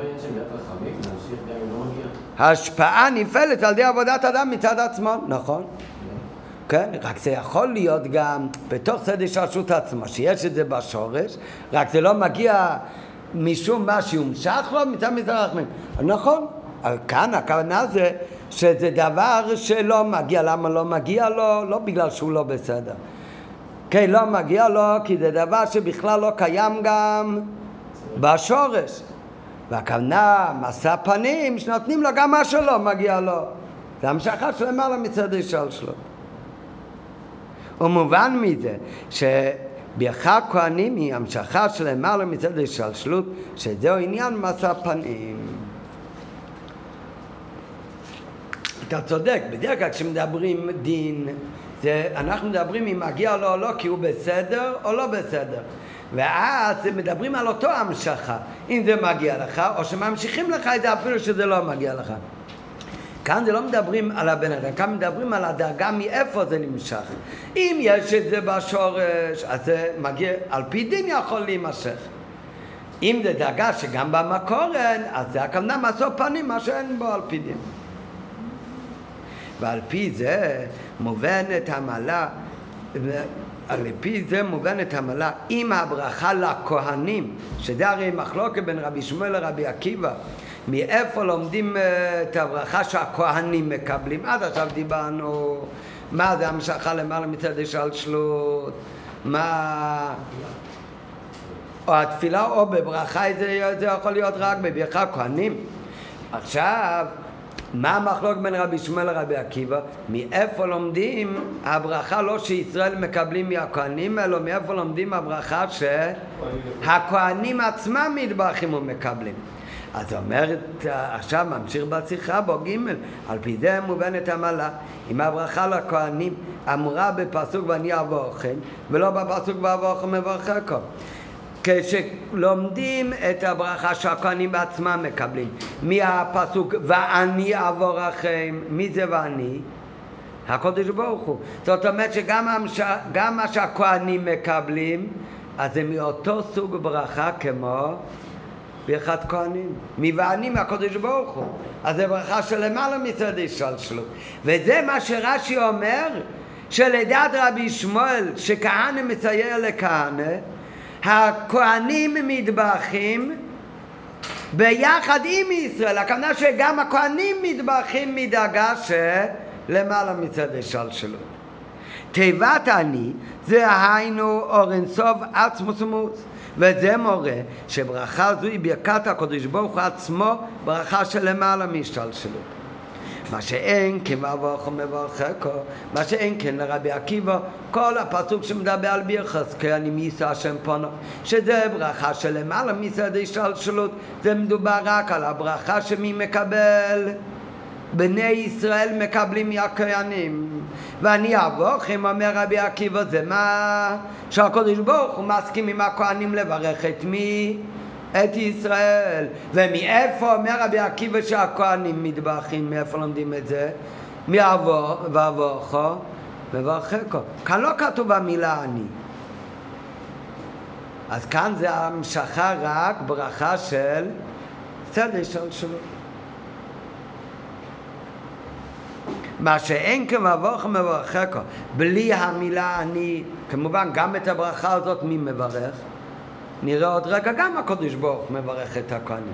אבל הפסוק לא מדגיש ואני אבוכם, הוא לא מדגיש אני מברך. שזה עצמוס ומוסר אינסו שלמעלה מצד השלשלות. ולא כתוב כאן יישא השם פונוב, שזה מרמז שזה מדובר על ברכה שלמעלה מצד השלשלות. לכן הברכה הזאת זה ברכה מרשת השלשלות. זה ברכה שבבחינת השתלשלות. וזהו הפירוש, וזה הפירוש בגמרא וברש"י, שרבי ישמעאל מייקל לו לביחס כהנים במקום ברכה לישראל. היינו, כשלמדים הברכה לכהנים מי ואני אבוכם, שזה שיטת רבי ישמעאל, הרי ברכה הזו היא באותו דרגה כמו הברכה לישראל ביחזקאלים. מה שאין אם לומדים הברכה לכהנים, מי ואבוך מברכך, אזי ברכה זו היא בדרגה נמוכה יותר. זה ברכה שבבחינת השתלשלות. ועל פי זה מובן מה שרש"י מסביר, שהגמרא אומרת שרבי שמואל בגלל שהוא כהן אז הוא מעדיף לטובת הכהנים ללמוד את הדין שהקודש, את הדבר הזה שהקודש ברוך הוא מברך את הכהנים בזמן ביחס כהנים לא מהפסוק ואבוכו מברככו אלא דווקא מהפסוק ואני אבוכם כי דווקא כשזה כתוב בביחס כהנים זה לא רק כתוב באותו מקום בתורה זה סוג ברכה אחר זה ברכה שלמעלה מצד השלשלות גם הם מתברכים ביחד עם ישראל, זה הכוונה ביחד עם ישראל. הם באותו דאגת ברכה. זה הכל ברכה שלמעלה מצד השתלשלות. מה שאין כן לשיטת רבי עקיבא, שלומד את זה מבבוך מברככו, אז זה ברכה שבסדר השתלשלות. עד כאן הביאור של הרב. מעכשיו מתחיל ביאור תוספת ביאור. למה? כי לכאורה, נכון שבני אבוכם מדגיש הברכה היא למעלה מצד השתלשלות. ונכון שיישא השם פונוב זה למעלה. אבל כל ברכה, מתי ברכה היא מוגבלת בתוך צד השתלשלות? אמרנו תמיד, רק כשהמברך הוא בשר ודם. כשהברכה מאיתו הקודש ברוך הוא, תמיד זה יכול להיות ברכה שלמעלה מצד שלוש. לא חייב להיות, יכול להיות גם פעם שהקודש ברוך הוא מברך, שהוא ממשיך מה שכבר יש בבחינת ישלשוס. אבל תמיד ברכתו של הקודש ברוך הוא, היא הרי יכולה להיות המשכה גם שלמעלה מצד ישלשות. וגם הפסוק ואבוכו מבורככו, אז על מי זה הולך ואבוכו מבורככו? שמי מברך את ישראל? אומר הקודש ברוך הוא, ואבוכו מבורככו, הוא יהיה מבורך, ממי הוא יהיה מבורך? מאת השם. נו, אז למה אי אפשר לומר שגם הברכה הזאת היא למעלה מצד השתלשלות? אך צריך להבין, הרי גם אבוך מבורככו, גם היא ברכתו של הקודש ברוך הוא בעצמי. נכון, לא כתוב כאן ואני אבוכם, לא כתוב המילה אני, אבל זה גם כן הרי מהקודש ברוך הוא בעצמו. ואיך אפשר לומר שלדעת רבי עקיבא שלמד ברכה לא כהנים מברך ומברככו זה רק בברכה מבחינת השתלשלות וזה המעלה של רבי שמואל שהוא היה כהן שהוא מעדיף ללמוד ואני אבוכם כי רק כאן זה ברכה שלמעלה מצד השתלשלות. איך אפשר לומר שדעת רבי עקיבא שעומד ביחזקאל מאבוך ומברככו זה רק ברכה שמבחינת השתלשלות ואף שאין כתוב תיבת אני בפירוש, לא כתוב במפורש כאן המילה אני בהדגשה, אבל הרי זה גוף אינו מובן. מה לי אם כתוב אני בפירוש? אם לאו, למה נפקא מינו כתוב במפורש אני אבוכם או כתוב אבוכם מברככם? בשתי המקרים מי יברך? הקדוש ברוך הוא. אז כמו איפה שהתורה מדגישה שאני הוא המברך, אז איזה ברכה זה? למעלה מצד שלוש? אז גם איפה שכתוב בלשון סתמי ואבוך מברככו זה באותו מידה אמור להיות ברכה שלמעלה מצד השלשות כי זה ברכה מאת הקודש ברוך הוא. הרי בין כך ובין כך בין אם מודגש כאן המילה אני או לא כתוב המילה אני בשתי המקרים הכוונה הוא שמי הוא המברך? הקודש ברוך הוא עצמו המברך.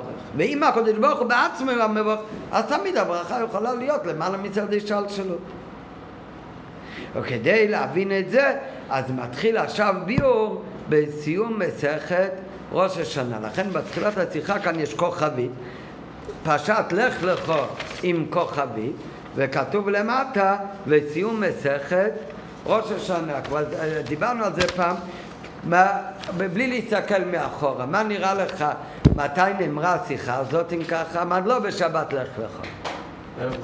אה? בערב ראש השנה?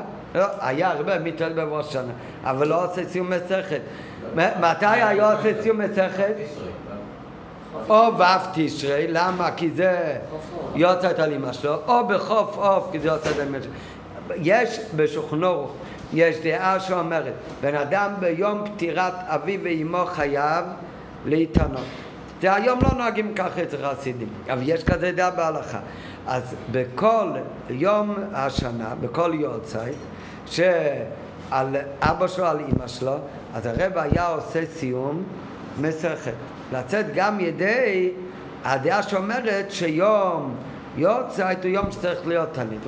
רק אם עושים סיום מסכת זה סעודת מצווה, אפשר לאכול. הרב לא היה עושה סעודה, ובכלל זה ההתעדות היה בדרך כלל במוצא היום, אבל היה אומר הדרון על מסכת, היה עושה סיום מסכת בו' תשרי, כדי יוצא של אימא שלו, בכ"א, ובאמת השיחה הזאת היא משיחת כ' מנחם אב תש"ב.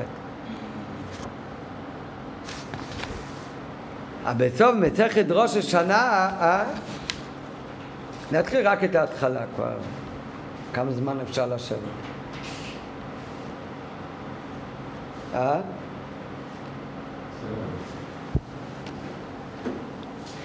להבין זה צריך להקטים תחילה מה דאיתא בגמרא בסיום מסכת ראש השנה למשנה. יש משנה המשנה אומרת, רם גמליאל אומר שציבור מוציא את הרבים ידי חובתם. זה מדובר ב... מה, מה הכוונה? ציבור מוציא את הרב... זה מדובר על ראש השנה, שבתפילת ראש השנה, אפילו ככה כתוב ב... מי שלא יודע להתפלל לבד, אז השייח ציבור מוציא אותו ידי חובה. ומי שיודע להתפלל לבד, שייח ציבור לא מוציא אותו ידי חובה. שייח ציבור מוציא רק את מי שאינו בקיא, לא מוציא את הבקיאים. למה באמת לא? הרי בכל דבר אחד יכול להוציא, למה בקריאת התורה הרב וולף מוציא אותנו ידי חובה ובתפילה הוא לא מוציא, משיח ציבור לא מוציא אותנו ידי חובה, רק מי שלא יודע לבד. כי תפילה זה בקשה, ובקשה מאת המלך. ואם אתה יכול לבקש לבד, זה לא ראוי שאתה שולח מישהו אחר לבקש ממך. יש לך בקשה, עם כל הכבוד תבקש, מה אתה שולח מישהו אחר לבקש? אז הוא מוציא את מי שאינו בקיא, הוא לא יכול, אבל את הבקיא הוא לא מוציא דרך חובה. תפילה, כל אחד יתפלל לבד. תפילת ראש השנה יותר מסובך. היום לא, כי יש מחזור והכל מודפס, אבל בתפילת ראש השנה מוציא השליח ציבור את כולם ידי חובה. הוא מוציא את כולם ידי חובה. מה זה את כולם? את כל מי שנמצא בבית כנסת ואומר אומן? או גם מי שלא נמצא בבית כנסת? מה זה כולם? כל העולם כולו. מה זה כולם? כל מי שרוצה להתפלל ו... מי שלא יכול לבוא לבית כנסת גם יוצא. הוא לא יכול לבוא, או הנה, לפני רגע אמרת כולם, עכשיו זה רק מי שלא יכול לבוא. אתה אומר, למה נפקא מינה? מה זה מחלוקת מאוד גדולה. אם מוציא את כולם, או שהוא מוציא רק את האנוסים. מי שיכול לבוא לבית כנסת, גם אם לא יודע להתפלל לבד עם כל הכבוד, ירים את עצמו, יבוא, ינע, מן יצא ידי חובה. אז זה פיתו חזרת בך, רק אנוסים. אז זה, זה, יש כמה דעות. אומרת הגמרא ככה. במשנה כתוב, גמליאל אומר, שליח ציבור מוציא את הרבים מידי חובתם, במוציא של ראש השנה, שזה תפילה ארוכה ולא רגילה. אמר רבי שמעון חסידה, פוטר היה רבי גמליאל אפילו עם שבצדות. מה אומר רבי שמעון חסידה, שמה שכתוב במשנה, רבי גמליאל אומר שציבור מוציא את הרבים, מה זה הוא מוציא את הרבים? אומר רבי שמעון חסידה שרם גמליאל פוטר אפילו עם שבשדות, אפילו אנשים שבכלל לא בבית כנסת הם בשדה. ולא מבואה הנדקאי מאוכל. ולא צריך אפילו להגיד אותם אלה שהם לא בשדה אלא בתוך העיר. אומרת הגמרא, מה זאת אומרת? לא צריך להגיד אלה שהם כאן? אומרת הגמרא, אדרבה. אלה שכאן, אלה שבתל אביב, למה שיוציא אותם מידי חובה? שיבוא לבית כנסת. עם שבשדות, הם אנוסים, לכן הוא מוציא אותם מידי חובה. אומרת הגמרא, אדרבה, הנה אניסה, הנה לא אניסה. ומביא על זה ראיה. דתונה אבא ברדר הבנימין באחיה.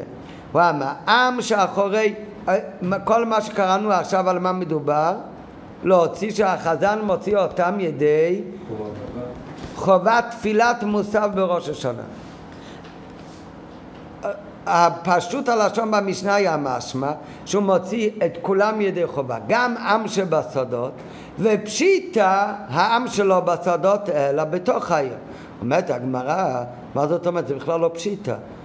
אלה שבשדות, אז הם אנוסים שהם לא כאן, הם לא יכולים לבוא, אז הציבור גם מוציא אותם. לעומת זאת, אלה שהם יכולים לבוא לכאן, והם לא באו לבית כנסת, למה שזה יוציא אותם מדי חובה? ואת ההבדל הזה, שיותר הגיוני להוציא ידי חובה מי שאנוס ולא כאן, ממי שקרוב אבל הוא לא אנוס ולכן הוא לא כאן. מאיפה רואים את ההבדל הזה? את זה מביאים מברכת, מברכת כהנים. שאמר בנימין באחיה, עם שאחורי הכהנים אינם בכלל הברכה.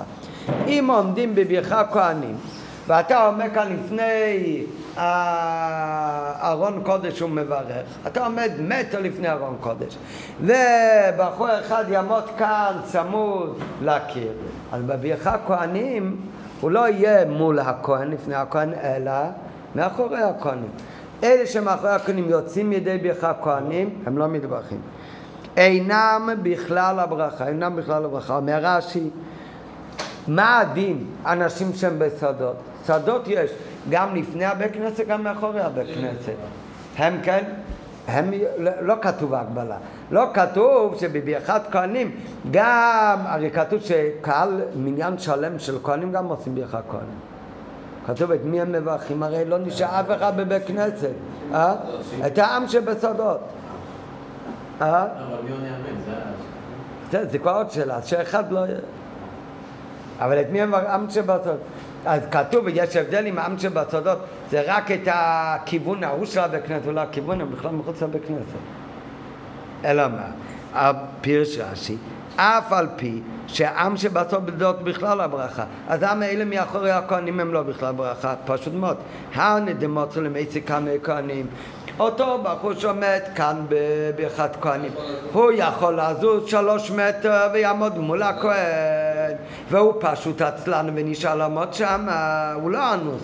אלא הוא סתם עצלן, הוא לא, לא מתאים לו להתקדם לעמוד מול הכהנים, אז באמת הם לא בברכה.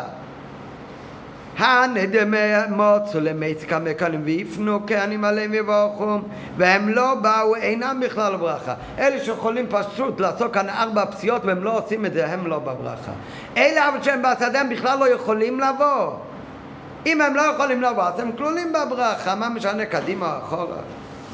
זה בנגע לברכת כהנים אם ככה, זה השאלה על מה שאמרנו מקודם, שאמר רבי. רבי שמעון חסידה, שרבי גמליאל היה פותר אפילו עם שבשדות וכל שכן אלה שבתוך העיר. אומר למה זה כל שכן? עם שבשדות הם אנוסים לא יכולים להיות בראש השנה בבית כנסת, יוצאים מדי חובה מאשר ציבור. נשים שנמצאים בעיר פשוט נשאר בבית ולא הגיע לבית כנסת ולא יודע להתפלל. למה שהשייח ציבור יוציא אותו?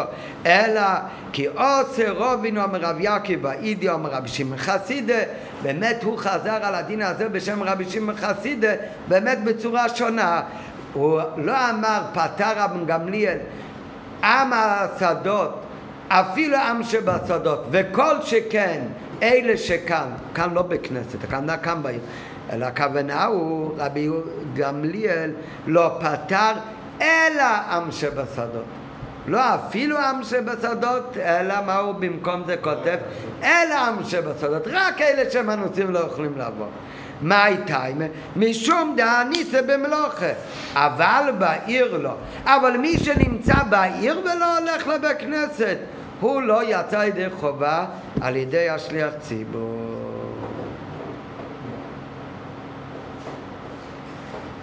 טוב.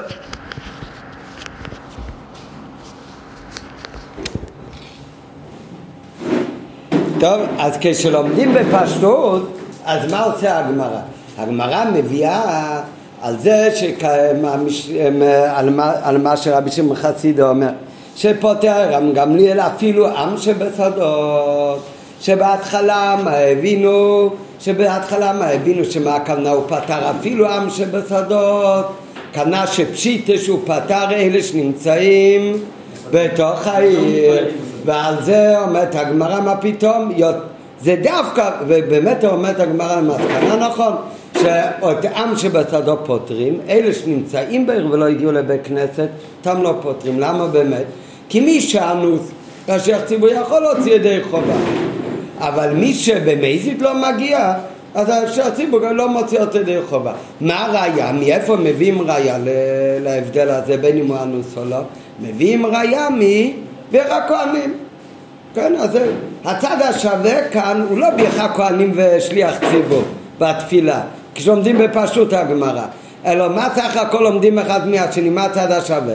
האם יש הבדל בין מי שלא נמצא בבית כנסת כי הוא אנוס, או שלא נמצא בבית כנסת כי לא בא לו לבוא. כך לומדים בפשוט. בפשוט זה רק שמוצאים צד השווה שבשני הדברים האלה. מה הצד השווה? שיש יותר סברה להוציא לי הם ידי חובה ולפתור את האנוס מלהוציא ידי חובה מי שאינו אנוס. לפי מה שלמדנו, אבל מקודם בשיחה, אז יוצא שהראיה מהגמרא זה הרבה יותר עמוק. כי באמת, מה שמביאים ראייה, מאיפה לאיפה רוצים להביא ראייה? מביכה כהנים על, על תפילה. ולולי החידוש שאנחנו למדנו מקודם, מה זה עניין של ביכה כהנים, באמת לאו דווקא שהיינו בכלל יכולים להשוות את שתי הדברים כמו, כמו שנראה בפנים. אה? קריאת שופר בערב כן יוצאים. לא, אין כזה דבר. מי שלא שומע, לא, לא יוצא. לא, אם שומעים, כאן מדברים הרי שלא שומע. ועל פי הנ"ל מובן, נראה עכשיו בפנים, ועל פי הנ"ל מובן שראיית הגמרא מברכת כהנים לתפילה של שייך ציבור אינו רק בזה שמצינו צד השווה בשתי עניינים שונים ששתי עניינים שונים בברכת כהנים רואים שהם מוצאים שמי נכלל בברכה? אלה ש... אפילו אלה שלא לפניהם אבל רק שהם אנוסים לעומת זאת מי שבבית כנסת הוא מאחורי הכהן הוא לא אנוס, הוא לא יוצא ידי חובה. ומזה אומרים אותו דבר גם כן בתפילה שמי שלא נמצא בבית כנסת כי הוא אנוס הוא יוצא דרך תפילת השליח ציבור.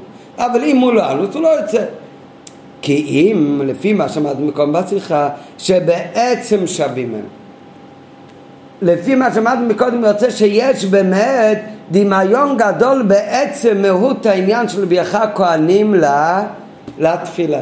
ולכן משווים אחד את השני. ולכן לא רק לכן אלא נראה בהמשך רק לכן.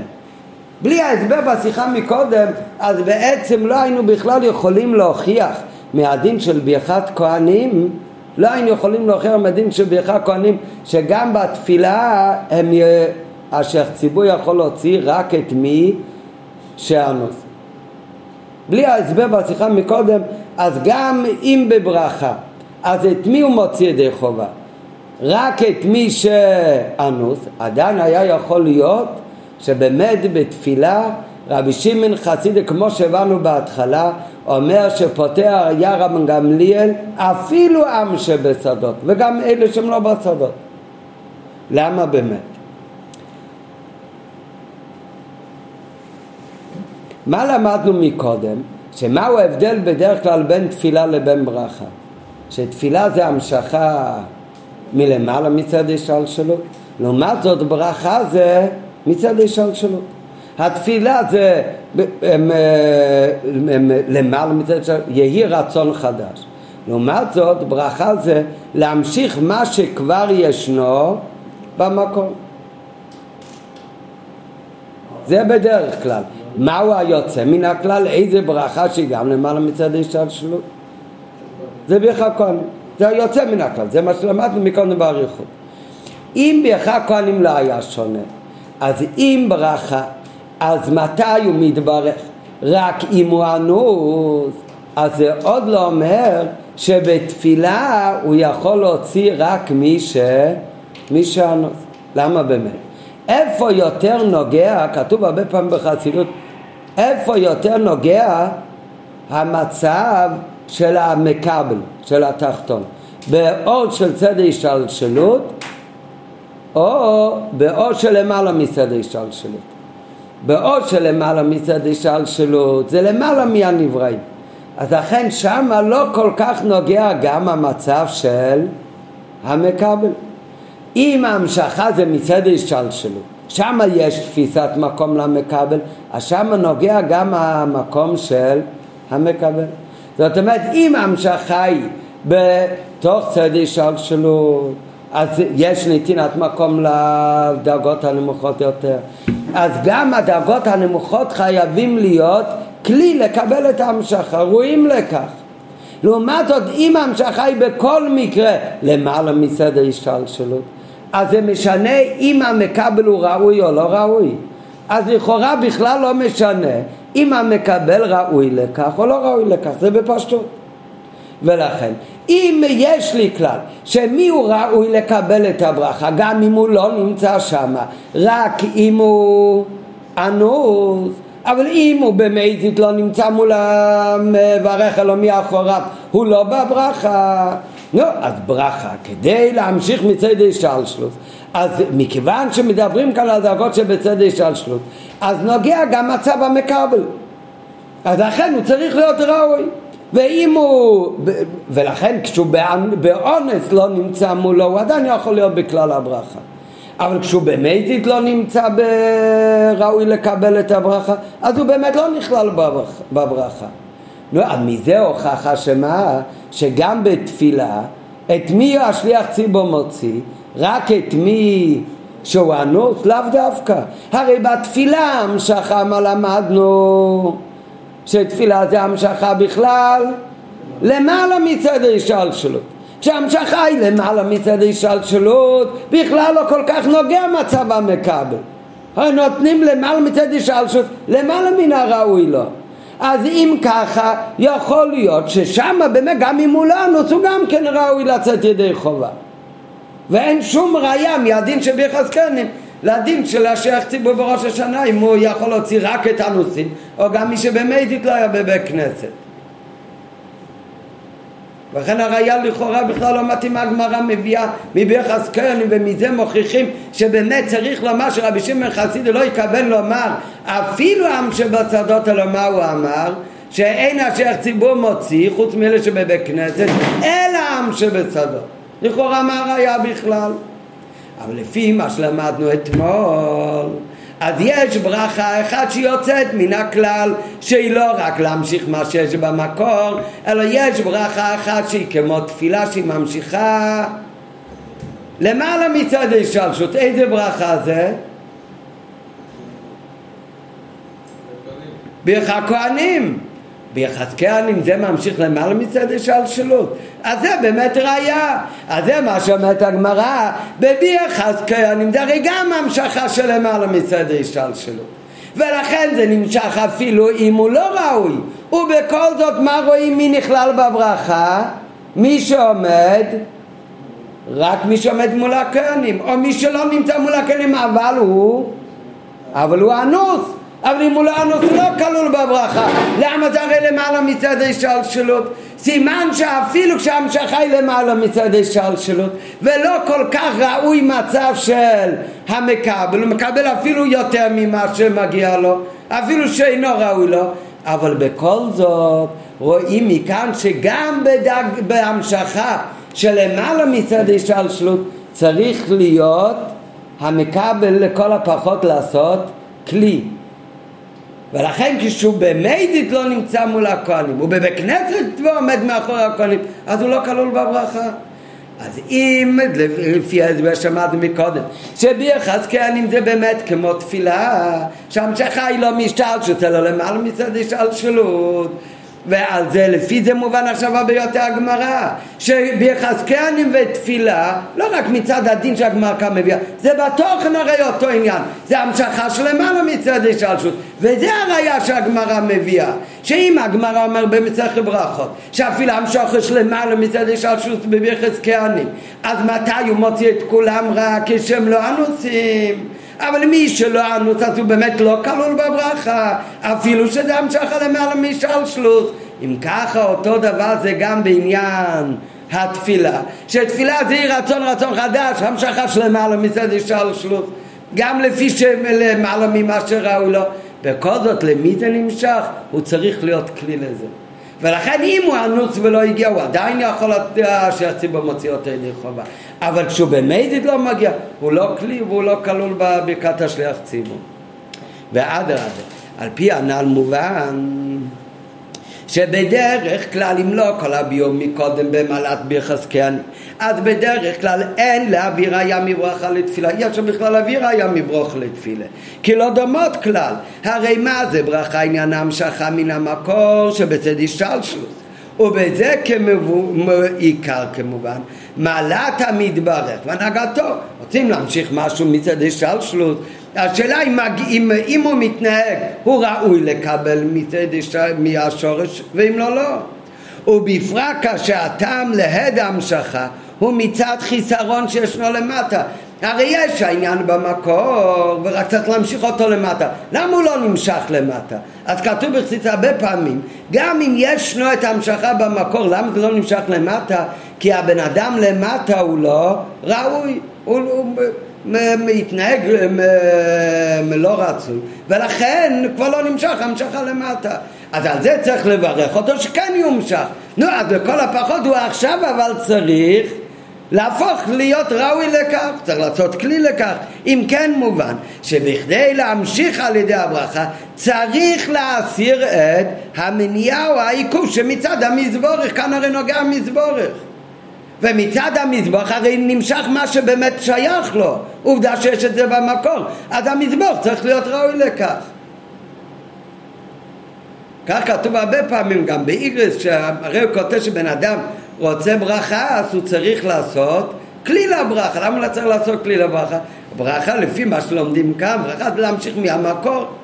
למה? עד עכשיו זה לא נמשך? מכיוון שבאמת לא היה ראוי אז כדי גם אם צדיק עכשיו יברך אותו אבל צריך שגם הוא מבחינתו יהפוך ליותר ראוי. שעכשיו יוכלו להמשיך לו את זה. מה שאין כן מה זה תפילה עניינו? אפרים. אפרים. יובל כאן אה. מה שאין כן צבי הלך לקחת אותם? מה שאין כן תפילה שעניינה לפעול רצון חדש זה המשכה בכלל למעלה מצד השלשלות אז כאן מה בעיקר נוגע? בברכה מה בעיקר נוגע? זה לא רק הצדיק המברך אלא גם אותו אחד שמקבל את הברכה שראוי תפילה וזה הרי המשכה למעלה מצד השלשלות אז כאן מה נוגע בעיקר? המעלה של מי? מי שמתפללים עליו או מי שמתפלל? כשהצדיק מתפלל על ראובן בתפילה מה בעיקר נוגע? כשהצדיק מברך את ראובן אז כאן הוא בוודאי צריך להיות צדיק להמשיך מהמקום אבל גם ראובן צריך להפוך להיות ראוי לקבל מה שמגיע לו לעומת זאת בתפילה שהצדיק מתפלל על ראובן מה זה מתפלל על ראובן? מה שבכל מקרה לא מגיע לו יהי רצון רצון חדש אז כאן מה נוגע בעיקר? המתפלל שהצדיק יכול להמשיך מלמעלה מזה שלשוס גם אם זה לא נגזר שהוא לא ראוי לכך ומה קורה עם ראובן זה פחות משנה כאן, זה בכלל לא קשור אליו, זה למעלה משלשוס. מה שאין כן תפילה שניון אליף לרוצר חודש, המשוך למעלה מצד השלשוס. זה תלוי במעלת המספלל, ואין אף קמינה, כאן נראה עוד רגע, זה הראייה של הגמרא שכן יש אף קמינה, אבל אין אף קמינה כל כך המצב בו נמצא האדם שמתפללים עבורו. כיוון שההמשכה היא מלמעלה מצד השתלשלות. ולכן גם אפשר להיות שגם אם לא יהיה שום הכנה של המקבל, גם אז תפעול התפילה. ועל פי זה, לכאורה אין ראייה מוכחת שאם אומרים בברכה, מי שלא הכין את עצמו לקבל את הברכה במזיד, אז הוא לא ראוי לקבל את הברכה, אין מכאן ראיה מוכחת שגם בתפילה שמי שלא הכין את עצמו חוץ אם הוא אנוס להיות קשור לשליח ציבור אז הוא לא כלול בתפילה, זה לאו דווקא ועל פי זה אין ראיה מוכחת מברכה סתם לתפילה. קשר חלק, לחלק. בברכה מובן למה עם שאחוריה כן הם לא בכלל הברכה? היות שהם מראים שהם לא חפצים בברכה, אז הם בוודאי לא כלים לזה, הם לא בסדר. לכן אין הברכה מועלת מאומו. להמשיך מהמקור, אבל ממשיכים מהמקור למי שזה אמור להימשך ואם הוא לא רוצה לקבל את הברכה זה באמת לא מגיע לו, הוא לא ראוי כמו שכתוב, ולא חפץ בברכה ותרחק בדרך ממנו ותרחק ממנו. מי שלא רוצה את הברכה, הברכה מתרחקת ממנו.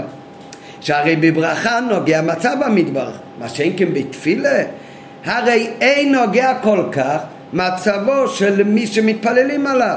לכן, גם אם המקבל לא רוצה, הוא לא חפץ בזה, מכל מקום, אפשר שתפילת השליח ציבור תפעל פעולתה בלי קשר אם הוא רוצה או לא רוצה.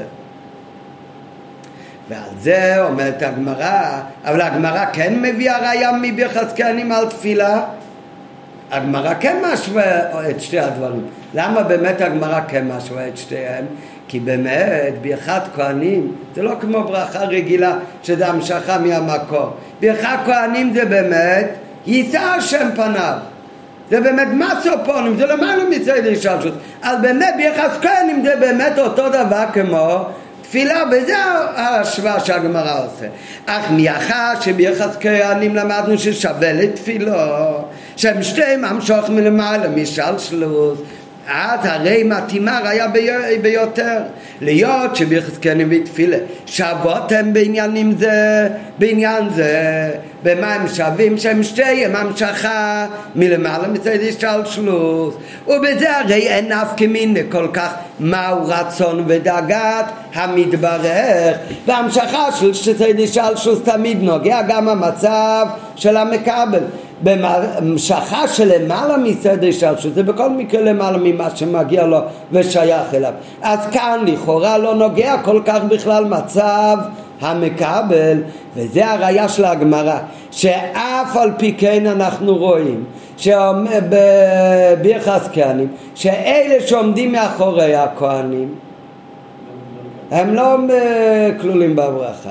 ואף על פי כן, אפילו שזה המשכה למעלה מסדר שלשלות, רואים אנחנו שבכדי להמשיך מלמעלה מסדר שלשלות צריך הכנה. אם ככה, מה ההבדל בין זה לבין ברכה? זאת אומרת בסוגריים, בברכה זה שהמצב שלך יהיה בסדר, הוא נוגע לעצם המשכה, אם לא בכלל לא נמשך לך. בברכה ההתנהגות שלך במידה מסוימת היא גם זאת שממשיכה את הברכה. ולמעלה מצד השלשלות זה הרי לא לפי ערך הנבראים. אז כאן ההכנה שלך זה לא מה שממשיך את המשכה. זה סך הכל הופך אותך לכלי. יש הבדל, אם זה המשכה שבצד השלשלות אז זה שאני עושה הכנה לברכה, אז בזה אני ממשיך את הברכה. אני יכול להמשיך מצד השלשות. למעלה מצד השלשות, כאן הפעולה שלי לא יכולה להמשיך. זה הרי שלא בערך אליי. כאן ההכנה היא לא ממשיכה את הברכה, כאן ההכנה היא סך הכל הופכת אותך לכלי לברכה. זה ההבדל. אבל זה כל החידוש שעל אף שמדובר על דרגה של למעלה מצד השלשות ולכן למה נפקא מיני מה המצב שלך? אז אומרים נכון אולי אין כל כך נפקא מיני למצב שלך בנוגע להמשכה אבל בכל זאת זה מה שרואים מכאן גם להמשוך למעלה מצד השלשות שבכל מקרה אתה לא ראוי וזה נמשך לך אבל בכל זאת חייב להיות לזה איזה הכנה. מהו ההכנה? שתהיה פנים אל פנים מול הכהן שתראה שאתה רוצה להתברך אם לא יהיה הכנה מינימלית, אז לא יכול להיות המשכה אפילו שזה למעלה מצד השלשלות. אם כי לא בתור ממשיך, לא שההכנה ממשיכה את האור, כי זה הרי עניין של למעלה מצד השלשלות, אלא להיות כלי לקבלה. ובתפילה הוא עניין התפילה עצמה. ובביחס כן עם הברכה של הכהנים והעניין הזה אז באמת רואים את זה בזה הרי הצד השווה גם כן אני ממשיך למעלה מצד השלשלות גם תפילה זה ממשיך למעלה מצד השלשלות אבל בשתיהם צריך להיות, זה החידוש על אף שלא נוגע כל כך מצב המקבל, אבל חייב להיות בשתיהם גם הכנה מצד המקבל. בביחס כהנים זה הברכה של הכהנים. בהכנות שלהם כנטילת ידיים וכדומה, כן? גם הכהנים שהם מברכים, שזה למעלה מצד השתלשות, אז מה משנה מיהו הכהן? אבל בכל זאת הוא צריך גם לעשות הכנה, צריך ליטול ידיים קודם. אותו דבר, יהודי שהוא מקבל את הברכה בברכת כהנים, אפילו שזה המשכה של למעלה מצד השתלשלות, הוא צריך לדקדק על עצמו כולי. במה הוא צריך לדקדק על עצמו? לכוון, לשמוע ולקבל את הברכה כהנים והוא מעמיד את עצמו פנים, פנים כנגד הכהנים ועל זה אומרת הגמרא, על זה ההוכחה של הגמרא כמו שההכנה של ביחס כהנים בכדי לקבל את ההמשכה של למעלה מצד השלשלות לא מספיק הכנה של הכהן עצמי, לא מספיק מה שאור מתכונן לביחס כהנים ועושה הכונה, אפילו שזה המשוך למעלה אישה שהוא צריך להיות לי והוא עושה הכנה מטילת ידיים. לא רק שגוף הברכה שמברך באב זה גם חלק מההכנה, הוא צריך לברך באב. והכנה של נטילת ידיים שקודם, הברכה והדין, אלא בנוסף לברח, להכנה של הכהנים, צריך לקבל את הברכה שאפילו שלמעלה מצד השתלשלות ולא נוגע כל כך עבודת הנבראים, צריך להיות הכנה גם מצד מקבל הברכה. צריך להיות הכנה גם מצד מקבל הברכה. מהו ההכנה? שהוא צריך לעמוד פנים כנגד פנים.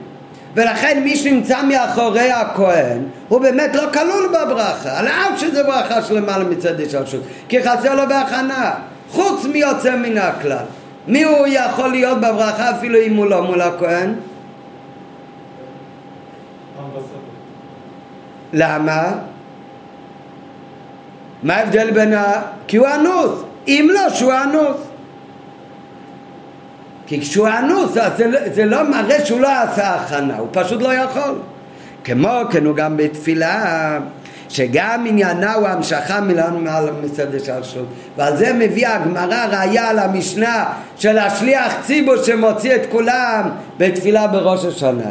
אז גם תפילה זה הרי המשכה למעלה מצד השלשלות. וההכנה היא עבודת התפילה וכולי. אז צריך להיות בזה עבודה לא רק מצד הבן אדם שמתפלל השייך ציבור, אלא גם מצד האדם שמתפללים עבורו. מישהו מתפלל לבד, הוא מוציא אותו ידי חובה, חוץ אם, אם לא שהוא, שהוא אנוס. בכדי להמשיך מלמעלה מצד השלשות. ולכן באמת מהי המסקנה של הגמרא? וזה מה שאומרת הגמרא. מה אתה חושב שתפילה מכיוון שזה למעלה מצד השתלשלות ולכן אשר הציבור מוציא את כולם ידי חובה אפילו אם אין להם שום הכנה מינימלית הם אפילו לא הגיעו לבית כנסת במזיד אה, אין להם שום הכנה, זה לא משנה, כי זה המשכה מלמעלה מצד השתלשלות. אז על זה אומרים לא, הרי בביח אז כן, אם זה גם כמו תפילה המשכה שלמעלה מצד השתלשלות. ובכל זאת אומרים שנוגע גם הכנת המקבל, אותו דבר גם בתפילה, על אף שזה המשכה של למעלה מצד השתלשלות, נוגע גם הכנת המתפלל. וכשזה חסר והוא לא אנוס, אז הוא באמת לא כלול בתפילה. שהשחציבו מוציא דווקא את העם שבשדות, אבל לא אותם שהם בעיר.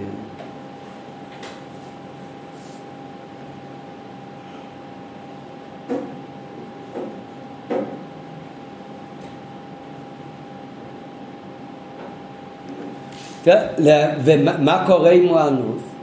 אם הוא אנוס, אבל השליח ציבור מוציא אותו ידי חובה, גם לא עשה כלום. אם הוא לא אנוס, הוא לא עשה את ההכנה, אה? מה? אה? מה? מה אתה? גם בתפילה וגם בביח הזקנים. אם הוא לא אנוס, ובכל זאת הוא עומד מאחורי הכהנים, או שלא הגיע לבית כנסת, אז הוא באמת לא, אז זה לא נכלל.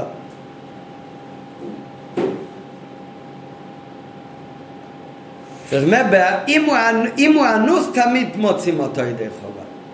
יש כאן הערה לא כל כך קשור בפשוט לעניין אה, של המשכה למעלה מצד השתלשלות, של תפילה, כן, עם כל השיחה כאן, אבל זה מעניין, הרי אה, ידוע שאלתרבה כותב, מובא גם בתניא, מהאריזה שכל נשמה צריכה לרדת ולהתגלגל עד שהיא מקיימת את כל, את כל תרג מצוות. לא, היא יכולה לקיים את כל תרג מצוות? אתה יכול לקיים את כל תרג מצוות? אה? ובזמן בית המקדש? לא. אה? גם לא. של הכהן. או, אז זהו, יהודה בטח לא, כי הוא לא כהן. כן, צבי כבר יותר, אתה כהן אז אתה יכול לעשות עוד כמה מצוות, אבל גם לא את כולם, למה? כי אתה לא... כהן גדול. לא כהן גדול, והכהן גדול, גם לא, כי הוא לא מלך, יש מצוות שהן רק למלך. נו, אז מה אם יכולים לומר? נו, המצוות האלה, אז כתוב במפרש, חוץ מהמצוות שהמלך והכהן גודל, שהוא מוציא את כולם. מה כאן לא מוציא את כולם? זאת אומרת, המצוות האלה גם יוסי מחויב או שהוא לא מחויב. ופשוט איך שלומדים, זה מצוות שהוא בכלל לא, מחויב. שהוא הוא לא מחויב בהן. אז הם, אם ככה זה פשיטה, אז מה החידוש שאת אלו לא צריך לקיים? זה מצוות שהוא לא מחויב בהן. אלא, אז הרב כותב שזה לא הפירוש. זה לא הכוונה שהם... אה? הוא אנוס, נכון. זה הבדל מאוד גדול. הבדל מאוד גדול, למה? אנחנו יכולים להגיד, מכיוון שיוסי לא כהן, אז המצוות האלה לא שייכים אליו, לכן הוא פטור מהם. אם הוא פטור מהם, אז מה יוצא? שכמה מצוות, אין לו תרי"ג מצוות בכלל. הכתוב שיש לכל יהודי תרי"ג מצוות. זאת אומרת שהוא באמת גם מחויב בביחס כן, הוא גם מחויב בכל המצוות, בכל תרי"ג מצוות. רק הוא אנוס, לכן לא יכול לקיים אותם. ואם הוא אנוס, מי מוציא אותו ידי חובה? האנוס, השליח ציבור כן מוציא ידי חובה. ומכיוון שהוא אנוס, אז המלך מוציא את כולם ידי חובה במצוות של המלך.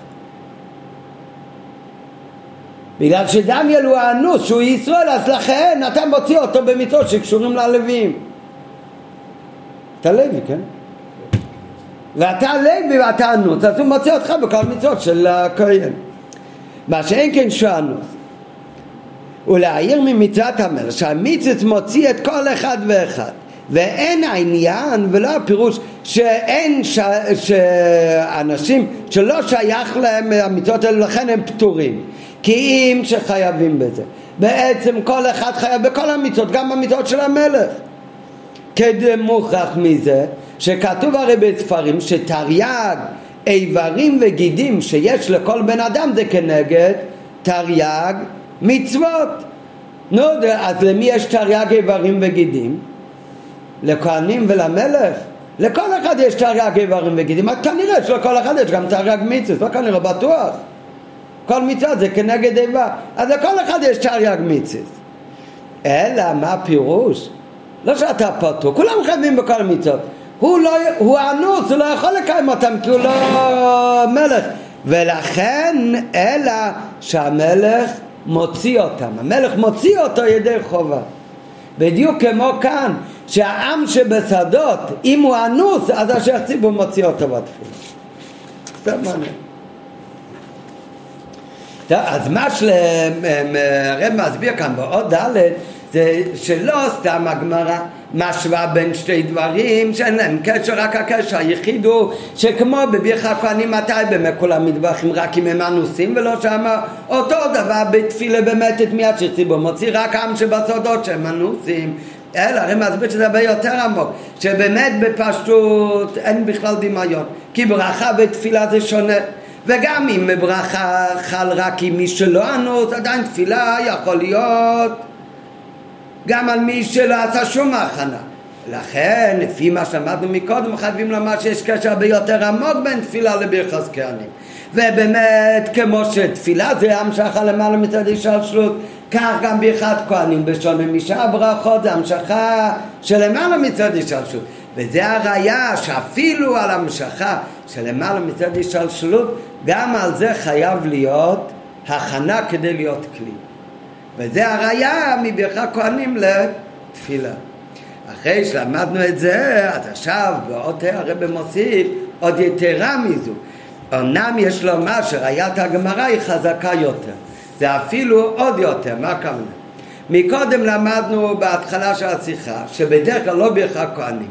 ברכה זה מה שנמשך ממקורו, תפילה זה המשכה שלמעלה מצד השתות, אז תפילה יותר נעלה. ברכת כהנים, הוא יוצא מן הכלל. ברכת כהנים, על אף שזה ברכה, אבל מכיוון שזה ברכה לא של בשר ודם, אלא זה ברכה מאת השם, השם ציווה לכהנים לברך. ושולחו של אדם כמותו. אז ברכה של הקדוש ברוך הוא, גם ברכה זה המשכה שלמעלה מסוד ישלשלות. אז העלינו את הברכת כהנים מדרגת ברכה, שבדרך כלל זה פחות מתפילה, עד לדרגת תפילה. עכשיו, בהמשך, בעוטי, הרבי יסביר שבעצם ברכת כהנים זה לא רק בדרגת תפילה, אלא זה למעלה יותר אפילו, זה אפילו למעלה יותר מתפילה. למה באמת? כי אנחנו למדנו אתמול מה יותר גבוה, ברכה או תפילה? אה? תפילה. למה? ברכה המשכה היא רק מהמקור בצד השתלשלות, בתפילה המשכה היא למעלה מצד השתלשלות. אז מה יותר גבוה תפילה? האמת, אבל הזכרנו את זה אתמול בדי, בקיצור, כי שם זה עוד נוגע לביור, אבל עכשיו כאן הוא יזכיר את זה במפורש. יש גם מעלה בנוגע לברכה לעומת תפילה. כשבן אדם מתפלל, אז נכון, המשכה היא יותר גבוהה למעלה מצד שלו. אתה בטוח שזה יומשך או זה לאו דווקא? אה? זה לא, אה? לא בטוח. אתה מבקש. לא נכון. למה? כי זה באמת מ... אין את זה בשורש שום מקום. אתה רק יכול לבקש, יהי רצון, אתה מבקש שיהיה רצון. בתפילה אבל, ב... לעומת זאת בברכה, כשמי, כשהוא מברך, אז זה, זה יכול להיות או זה במאה אחוז יומשך. זה, זה במאה אחוז, זה לכם, תלוי אצל מי, כשאני מברך לו, כי באמת אין לי כוח לברך, אבל הכוונה למי שבאמת יכול לברך. כשהקדוש ברוך הוא אמר לאברום אבינו הברכות נתונות לך, אז זה, זה בטוח יתקיים. למה בטוח זה יתקיים? כי כאן הרי העניין הוא כבר ישנו במקור. ומה הוא צריך לעשות סך הכל? מה זה סך הכל? אנחנו לא יכולים לעשות את זה. אבל הצדיק הוא כן יכול לעשות את זה. הוא צריך סך הכל צריך להמשיך מהמקור שהוא משך. למה הוא באמת יכול לעשות את זה? כי הוא נמצא למעלה מהמקור, בדיוק. שהוא נמצא למעלה מהמקור. אבל הוא יכול להיות למעלה מהמקור רק בסדר השתלשלות, הוא הרי לא יכול להיות למעלה מהמקור בלמעלה מצד השתלשלות. לכן באמת בתפילה אני רוצה להמשיך למעל צד השתלשלות, אבל הרי אני לא נמצא שם, אני לא נמצא למעלה מאשר רישום מוקר. ולכן זה רק בדרך של בקשה. כשהכהנים אומרים ביחס כהנים, באיזה לשון זה נאמר? בלשון בקשה יהי רצון או בלשון ציווי יבורכך השם וישמרך ירא השם זה בלשון בקשה או בלשון ציווי? בלשון ציווי מאיזה מקום זה המשכה? מצד השתלשלות או למעלה מצד השתלשלות? ברכה כהנים, לא ברכה רגילה זה למעלה מצד השתלשלות ואני אבורכם אז אם ככה, אז מה יוצא מכאן? שבעצם תפילה זה למעלה יותר, או ברכה כהנים, זה למעלה יותר אפילו מתפילה רגילה. תפילה זה למעלה מצד השתלשלות, אבל עדיין לאו דווקא שזה יומשך באמת. למה באמת? כי הוא הרי לא נמצא מעל המקום. מכיוון שאין את המשכה בכלל למקור. אתה רוצה, רוצה להמשיך למקור המשכה חדשה. לעומת זאת, מה זה ביחזקאלים? ביחזקאלים זה גם למעלה מצד השתלשלות ההמשכה. מה שכתוב בדרך כלל, אם ככה, למה תפילה זה יותר נעלה מברכה? מה שכתוב תמיד, תפילה זה יותר נעלה מהמשכה, זה כשמדברים על מאיפה מגיע המשכה. מאיפה מגיע המשכה זה בתפילה, זה באמת יותר נעלה מבברכה. אבל כשאנחנו מדברים איך נמשך המשכה, אז כאן מה יותר נעלה? הברכה שזה בדרך ציווי. ולפי זה אנחנו נראה עכשיו שהראייה של הגמרא זאת כל שכן וקל וחומר. על זה אומרת הגמרא, נראה בפנים באריכות יותר, על זה אומרת הגמרא, אם בברכה כהנים, שזה תכלית המעלה, שזה גם למעלה מצד השתלשלות, ובכל זאת זה בדרך ציווי, מה זה מראה שזה בדרך ציווי? שלא רק מי ש... לא רק המשכה היא למעלה מצד השתלשלות, אלא גם מי שממשיך הוא גם למעלה מצד השתלשלות. הרי למה באמת בברכה זה יכול להיות בדרך ציווי ובתפילה זה רק בדרך בקשה. כי בברכה שההמשכה היא מצד השתלשלות, אז המברך איפה הוא נמצא? מעל המקום. אז הוא יכול לצוות. יש לו כוח לצוות. לעומת זאת בתפילה, למה זה באמת בדרך בקשה? זה הרי תלוי אחד בשני. למה תפילה זה רק דרך בקשה? כי מה אני רוצה להמשיך? למעלה מצד השלשלות. אתה לא למעלה מצד השלשלות הרי.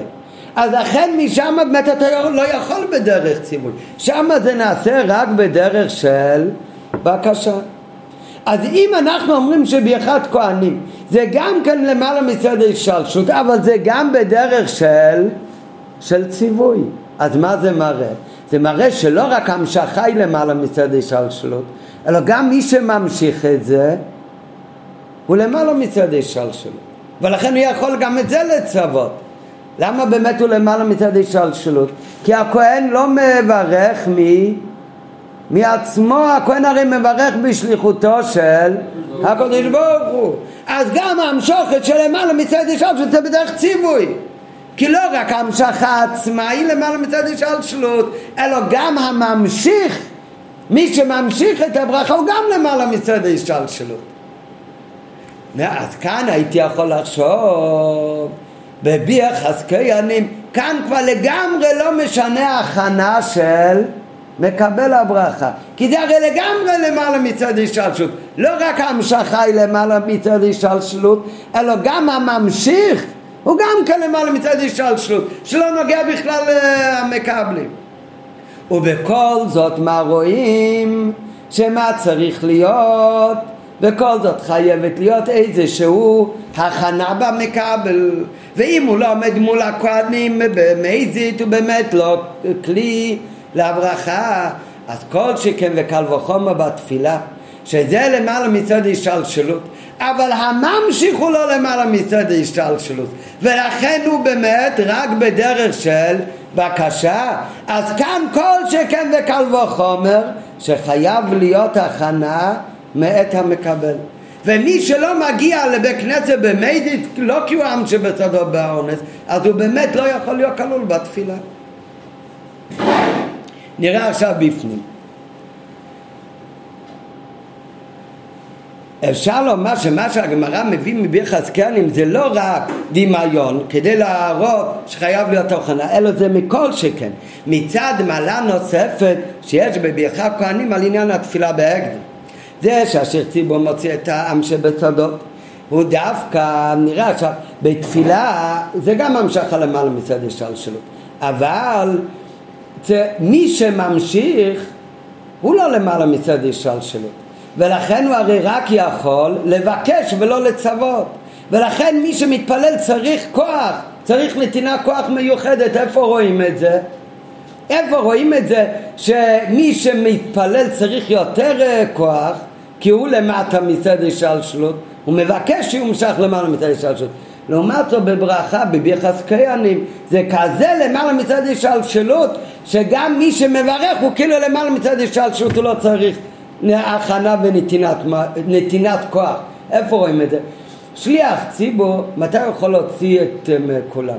כדי ששליח ציבור יוציא את כולם גם את העם שבצדות שלו שם כדי שיהיה לו דין של שליח ציבור צריך שהחזן של שמונה עשרה יהיה לו תשעה עונים אמן. כן, במעריב כמה צריך uh, כדי להתחיל uh, קדיש? אה? שש. שש עונים.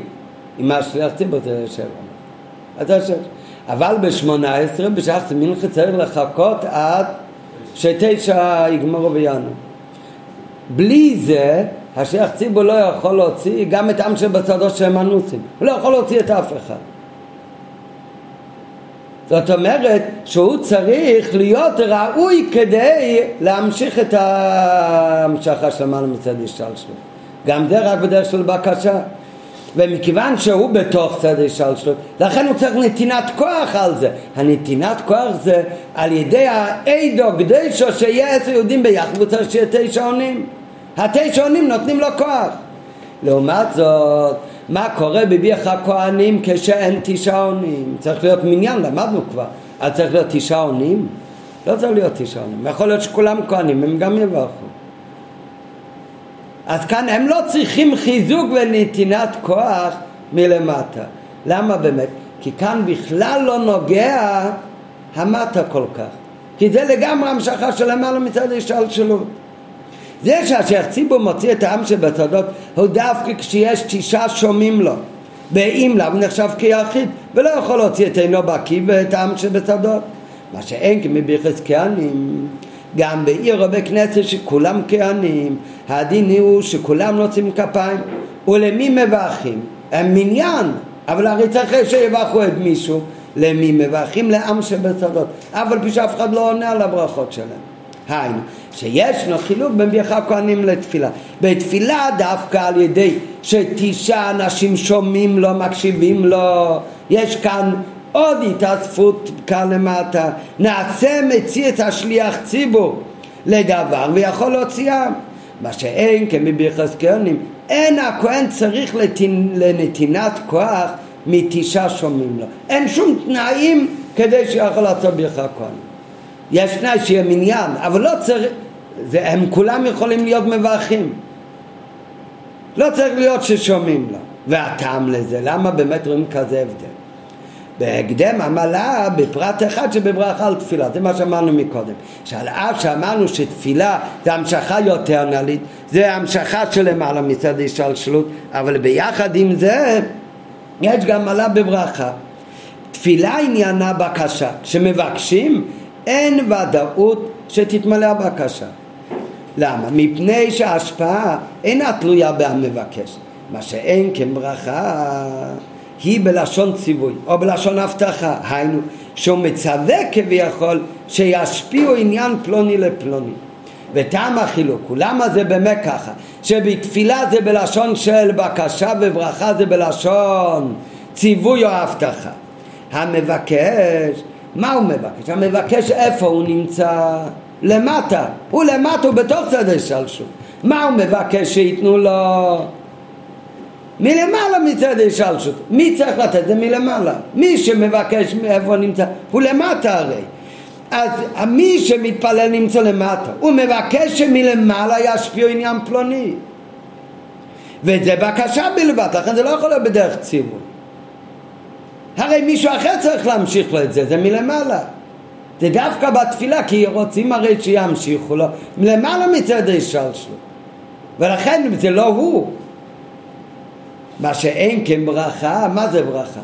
המברך איפה נמצא במדרגה שלמעלה מהמקום שממנו באה הברכה. לכן לא כל אחד יכול לברך. לכן צריך להיות צדיק שיכול לברך. שהוא נמצא למעלה מהמקום שממנו באה הברכה. ולכן בכוחו לצוות את הברכה. ואם ככה מה יותר נעלה? ברכה זה בדרך ציווי בוודאות. אין כאן אי ודאות. אז איך אמרנו מקודם שתפילה זה יותר נעלה? אז זה שנדבר להיא לא אומר בסביבה. שתפילה היא למעלה מברכה. זה כשמדברים על איזה, מאיזה דאגה יש את ההמשכה. זהו בנוגע למקור שמשם נמשכת ההשפעה. ההשפעה שעל ידי ברכה היא ממקור שבצד השתלשלות. ההשפעה של תפילה זה ממקור כזה שהוא למעלה מצד השתלשלות. זה הכל בנוגע מאיפה נמשך ההשפעה. אבל בנוגע לאדם שממשיך, אז כאן זה הפוך, אבל בנוגע לאדם המברך, או האדם המתפלל, אז המתפלל נמצא למטה ממקור השפעה, לכן זה רק בדרך בקשה, ואי ודאות אם זה יומשך, המבורך נמצא אבל למעלה מהמקור, ולכן זה בדרך ציווי ובוודאות. על פי זה מובן שישנה מעלה בברכה כהנים על תפילה. אז מה יוצא מכאן? שלא רק העלינו את הביחס כהנים מדאגה של ברכה רגילה לדאגה של, של תפילה, אלא ביחס כהנים עכשיו יוצא שהוא עוד למעלה אפילו מברכה רגילה, כי בברכה כהנים יש את שתי המעלות גם יחד. גם שההמשכה היא מלמעלה מצד השתלשלות, יישא השם פניו, מסע פנים זה הכוונה שאפילו מגיע זה למעלה מצד השתלשלות. ויחד עם זה ברכה כהנים זה לא כמו תפילה בדרך בקשה, אלא כמו ברכה בדרך ציווי. אז יוצא שישנו מעלה בבירת כהנים על תפילה, כי בבירך הכהנים יש את שתי העמלות. גם המקור שמשם נמשכת ההשפעה הוא למעלה מצד השתלשלות. ועם זה אמרה תורה, כותב, תתפללו על בני ישראל, או כותב אחו את בני ישראל. כותב אחו את בני ישראל. אומרת התורה זה ברכה ולא בקשה. היינו שהכהן המבורך הוא למעלה ממדרגה זו, הוא למעלה גם מצד ההשתלשלות. והרי הוא נמצא במקום נעלה ביותר. למה באמת? הוא הרי בן בוסו ודום. בוסו ודום הוא בתור צד השלום, אבל הוא עושה את זה הרי בשליחות של הקודש ברוך הוא. אז כשהכהן עומד ומברך בשבת והוא עושה יברכך, אז איפה אתה נמצא? בעשייה, בבריאה, ביציר, באצילות או למעלה משלשלות? למעלה משלשלות, ולכן אתה יכול להמשיך משם בדרך ציווי. שהכהן המבורך הוא למעלה ממדרגה זו, הרי הוא נמצא במקום נעלה ביותר, ולכן בכוחו לצוות את ההשפעה גם ממדרגה שלמעלה משתלשלות. נמצא שאף שבעניין המדרגה שמשם נמשכת ההשפעה מאיפה נמשך ההשפעה אז בזה שווה ביחסקנים ותפילה. אבל בנוגע לדאגת האדם שמברך או האדם שמתפלל אז האדם שמברך ביחס כהנים הוא למעלה ממדרגה של אדם המתפלל. אבל בדאגתו עוד אדם המתפלל והכהן המבורך שונים אימה שהמתפלל נמצא למטה, הוא מבקש שישפיעו לו. לעומת זאת, הכהן המברך הוא למעלה במדרגה, גם ממקור ההשפעה, על אף שאיזה השפעה מדובר, שלמעלה משלשות, שהיא מוקר השפעה למעלה מצד השלשות. אז אם ככה, איפה יותר הגיוני שצריך עוד להיות איזושהי הכנה מהבן אדם שמקבל את הברכה? איפה יותר אה, הייתי חושב שצריך להיות הכנה? בברכת כהנים או בתפילה? בתפילה, נכון שהמשכה היא למעלה מצד השלשלות, אבל המתפלל הוא נמצא למטה. אז לכן, אולי כאן עדיין מי שמתפללים עליו צריך להיות איזושהי הכנה. כי המשכה היא למעלה מצד השתלשלות, אבל המספלל הוא לא למעלה מצד השתלשלות.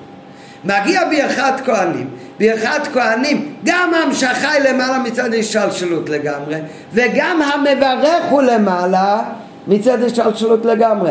אז כאן המצב המתברך זה מלא ומוריד בכלל. אז כאן הייתי יכול לחשוב שמצב המתברך הוא בכלל לא משנה. ובכל זאת מה אומרת הגמרא בברכות? שהעם מאחורי הכהנים נכללים בברכה או לא? הם לא נכללים בברכה. אז זה מה שאומרת הגמרא בכל שכן עכשיו. שאם יחס כהנים, שזה לא רק המשכה של למעלה מצד השתלשלות ולכן זה לא נוגע בכלל אם הוא ראוי או לא.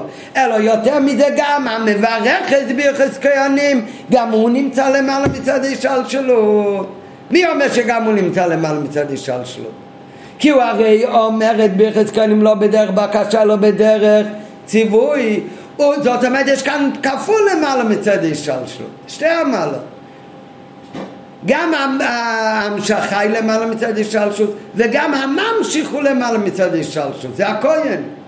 ובכל זאת אומרים שכדי שהישראל יקבל את הברכה, צריך להיות גם הכנה מצד מצד המטה. ולכן אם הוא מאחורי הכהנים והוא לא אנוס, הוא, לא, הוא לא יהיה כלול בברכה. היי, מה כאן נוגע, איך אני מתנהג, זה הרי בכל מקרה לגמרי למעלה מצד השתלשלות. אז זה מה שרואים נכון, אפילו שהמשכה היא מעל צד השתלשלות. וגם הממשיך את המשוך, הכהן עומד עכשיו למעלה מצד השתלשלות, וכל זאת המקבל חייב להיות, הוא לא ממשיך כדי למעלה מצד השתלשלות, הוא לא יכול להמשיך. אבל בכל זאת הוא צריך לעשות על כל פנים כלי. אם ככה, כל שכן בעניין התפילה, שבעניין התפילה נכון שזה המשכה למעלה מצד השלשוס, אבל השליח ציבור שמוציא אותך הוא הרי נמצא בתוך צד השלשוס. כאן כל שכן שכדי להוציא מישהו אחר, המישהו אחר חייב להיות ראוי ולעשות כלי. ולכן אם הוא לא מגיע לבית כנסת, הוא לא כלול בברכה, הוא לא כלול בתפילה. חוץ אם זה עם שבצדות שהם מבחינת אונס. וזה הקל וחומר.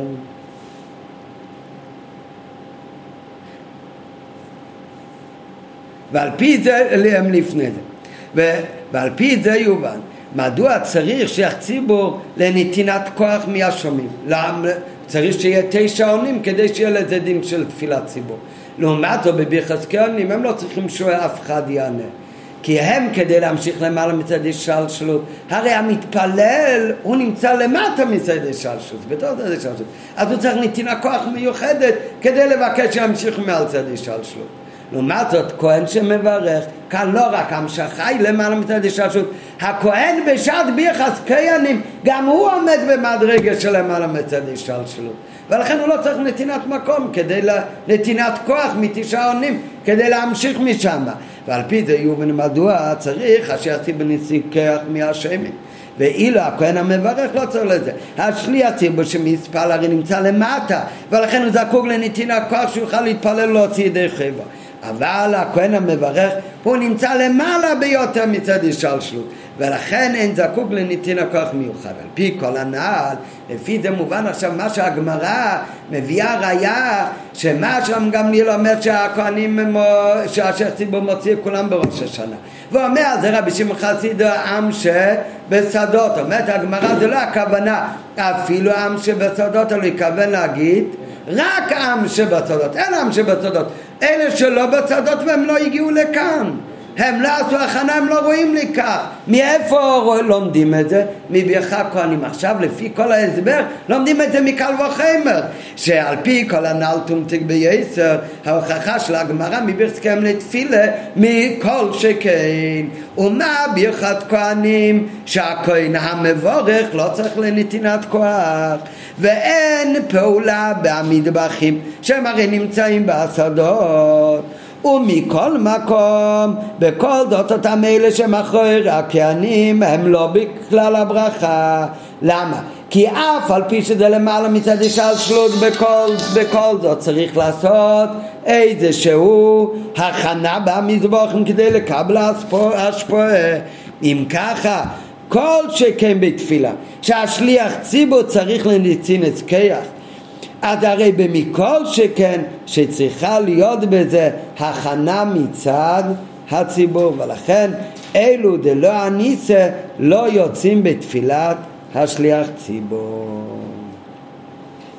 טוב, אחרי כל הביור והאריכות הזאת, אז עכשיו הרב חוזר למה שהתחלנו בתחילת השיחה, עם מה התחלנו עם המחלוקת במסכת חולין בין רבי עקיבא לבין רבי שמואל שרבי עקיבא אומר מאיפה לומדים?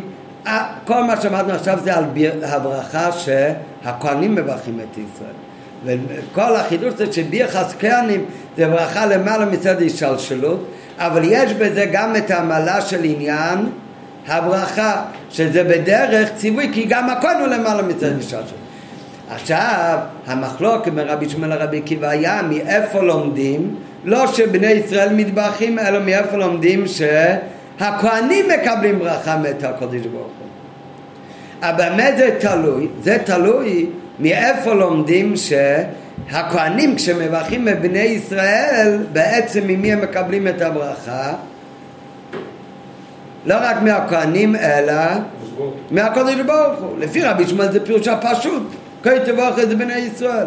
אז מה ואני אבוא לכם? זה כבר הברכה מהקודש ברוך הוא לכהנים. רבי קיבו אומר לו וכיצא ברוך זה בני ישראל, כהנים מברכים בבני ישראל. מי אומר שזה כולל ברכה מהקודש ברוך הוא? אז זה לומדים מי ואני אבוכם. זה לימוד מיוחד. אז אם כך לדעת רבי עקיבא מאיפה לומדים שגם הכהנים מקבלים ברכה? אז זה מהפסוק ואבוכם מבורכם. נגיד קודם בעל פה, אחר כך נראה בפנים.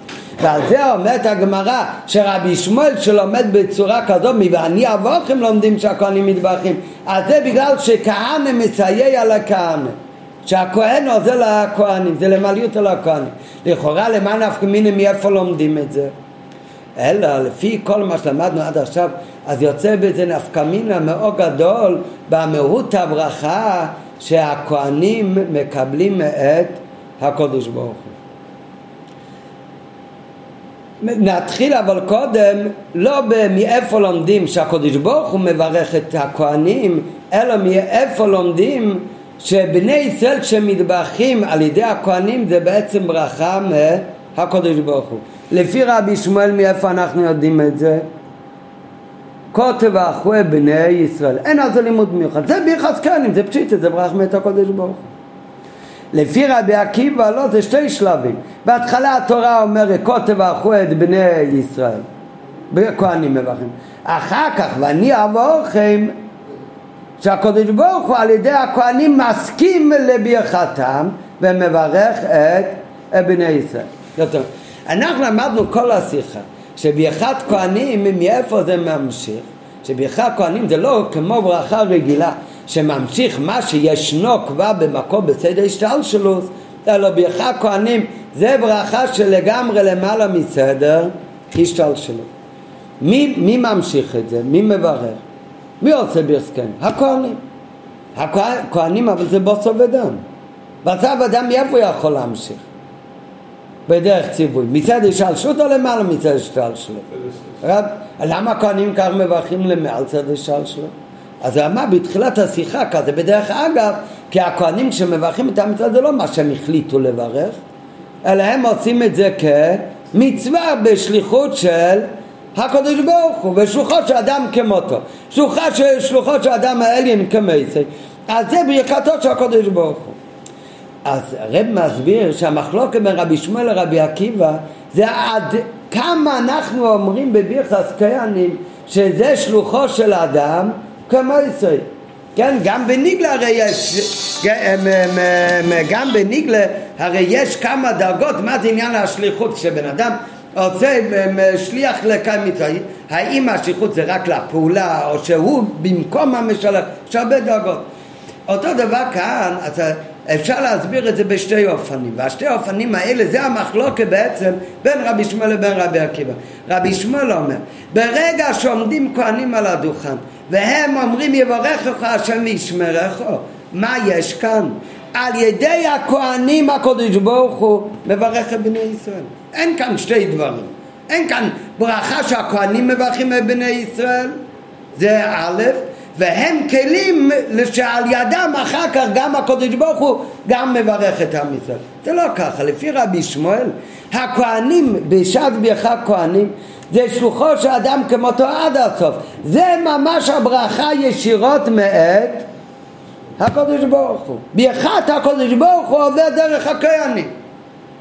וזה הכוונה, כה תברכו את בני ישראל.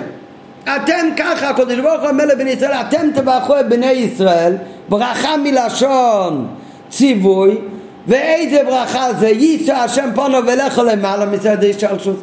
אומר הקדוש ברוך הוא לכהנים, אתם ככה תברכו את בני ישראל. איך כהנים יכולים להמשיך כזה דאגה גבוהה? כי זה בשליחותו של הקדוש ברוך הוא, זה ברכת השם על ידי הכהנים. רבי עקיבא אומר לא, לא, לא, לא, לא. זה לא עד כדי כך הכהנים הופכים להיות שלוחו של הקדוש ברוך הוא כמייסר. רבי עקיבא אומר, הכהנים הם מברכים את בני ישראל. והכהנים גם בזמן ביחס כהנים, לפי רבי שמואל בזמן ביחס כהנים, כל הכהנים הם מתעלים לדרגה שמעל צד השלשלות. הם כבר לא כל כך בשר ודם כאילו. כך אומר רבי שמואל. לעומת זאת רבי עקיבא אומר לו, רבי שמואל אומר, כה תברך את בני ישראל, אתם תברכו את בני ישראל. מי זה אתם? כהנים. הכהנים מצד עצמם הם בוסר ודם, הם מוגבלים. והם מברכים את בני ישראל. ולכן הברכה מצד עצמה, אפילו שהם שלוחים של הקודש ברוך הוא לברך את עם ישראל, אבל גם בהיותם שלוחים של הקודש ברוך הוא, אז זה לא כמו ישראל ממש כמו שאומר רבי ישמעאל. והם לא ממש למעלה מצד השתלשלות עכשיו. הם עדיין, צבי נשאר עדיין בשר ודם, גם כשהוא יעשה ביחזקאלים לדעת רבי עקיבא. והוא, ואם ככה, מאיפה הוא יכול לברך? מצד השתלשלות או גם למעלה מצד השתלשלות? אז הוא יכול להמשיך רק מצד השתלשלות. היי ביחזקאלים זה הרי ברכה של מעל צד השתלשלות. אז על זה צריך להיות תוספת מיוחדת. ואחרי שכתוב בפסוק כה תבורכו את בני ישראל כתוב, הקדוש ברוך הוא אומר, ואני אבורכם, זה כבר צבי לא יכול לעשות. רק מתי עושה את זה הקדוש ברוך הוא לעם ישראל את המשכה של למעלה מצד השלשות? כך קבע הקדוש ברוך הוא רק כשהכהנים עושים את שלהם. זאת אומרת, כשהכהנים הם מברכים את עם ישראל, כהי צבוך את בני ישראל בגדר של הנברואים של בוסר ודם וזה המשכה בצד השלשלות אז על זה אומר הקודש ברוך הוא כשזה קורה אז ואני אעבור לכם יומשך כאן גם למעלה מצד השלשלות זאת אומרת, לדעת רבי ישמעאל, הכהנים עצמם, מה הם ממשיכים בברך הכהנים? למעלה מצד השתלשלות. אין כאן שתי דברים. כי שלוחו של אדם כמצי עד הסוף ולא נשאר כאן שום עניין שהם הם שלא למעלה מצד השתלשלות. לפי רבי עקיבא זה שתי שלבים. לפי רבי עקיבא כסף האוכל זה בני ישראל, זה שהכהן מצד עצמו משהו מברך וממשיך, זה מצד השתלשלות. ועל זה צריך להיות אחר כך תצפס, ואני אעבור לכם, זה המשכה מהקודש ברוך של למעלה מצד השתלשלות. אם ככה, אז לפי זה יוצא נפקא מינה גם מאוד גדול, מה בא אחר כך בהמשך. כשרבי ישמעאל אומר הכהנים מברכים את עם ישראל, איזה ברכה הם מברכים את עם ישראל? הברכה שלהם ישירות זה כבדה גם שחל למעלה מסדר. זה כסבוך זה בני ישראל. אם ככה, מה זה ואני אעבור לכם? אז מידה כנגד מידה, אז הקודש ברוך אומר רבי ישמעאל, מי זה ואני אעבור לכם?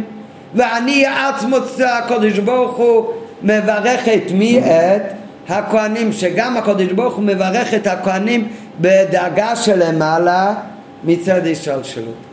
לעומת זאת לפי רבי עקיבא, ואני אעבור לכם זה ההסכמה שהקודש ברוך הוא על ידי הכהנים מברך את עם, את עם ישראל.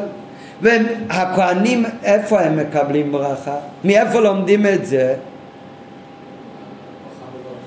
ואבוך מבורך הכל. מי שמברך את בני ישראל, הוא יהיה מבורך. איך הוא יהיה מבורך?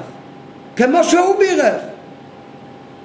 לא יותר, מידו כנגד מידו. אז הרי לא יהיה התוצאה יותר מהעיקר. מה גורם לו לברכה? זה שהוא בירך.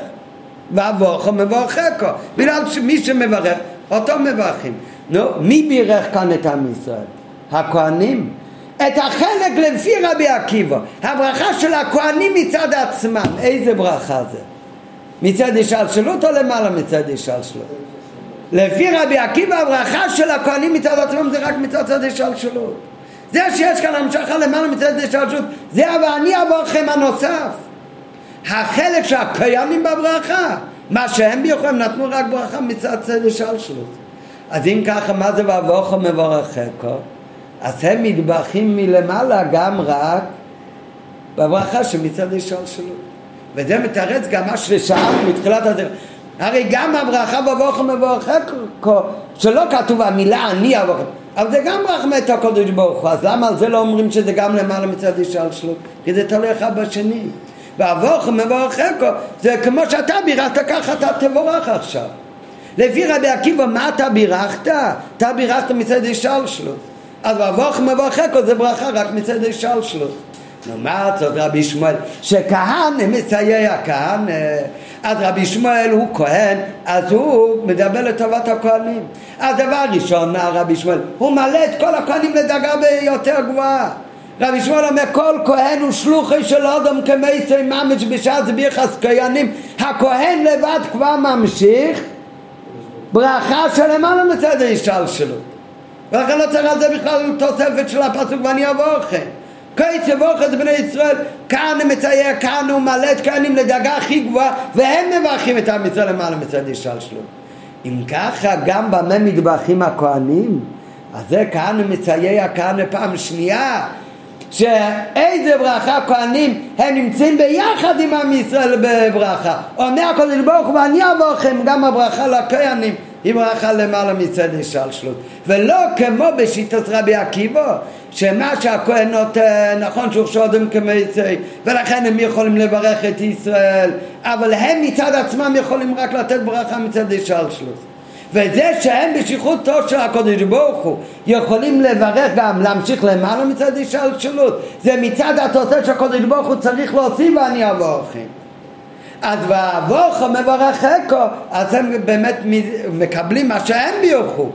מה הם בירכו? זה רק מצד צד השלשלות אז זה ברכה מצד השלשלות נראה עכשיו בפנים באות ו' על פי זה יש לומר שבזה גופי פליגר רבי עקיבא ורבי שמואל היינו עם דאגת הקין באי שמברך את ישראל היא למעלה משלשלות או לא ובזה תלויה פלוגתתם אם צריך להיות קרא מיוחד, פסוק מיוחד שהקודש ברוך מסכים על הברכו כדלהלן. הסבר לי שהטעם לזה שבירך כהנים וכוחה להביא עניין חדש שגבוה משורשו מקורו המתברך ולפי שהכהנים עושים את זה בשליחותו של הקודש ברוך הוא ומכיוון שהוא הקודש ברוך הרי למעלה מצד השתלשלות אינו מוגבל חס ושלום בשום מדידות והגבלות לכן יש בברכתו וגם בהברכות המטבחות בשליחותו של הקודש ברוך הוא הכוח להגיע גם למעלה מצד השתלשלות אמנם זה גוף אפשר לומר בשתי אופנים א', מכיוון שהברכה בפועל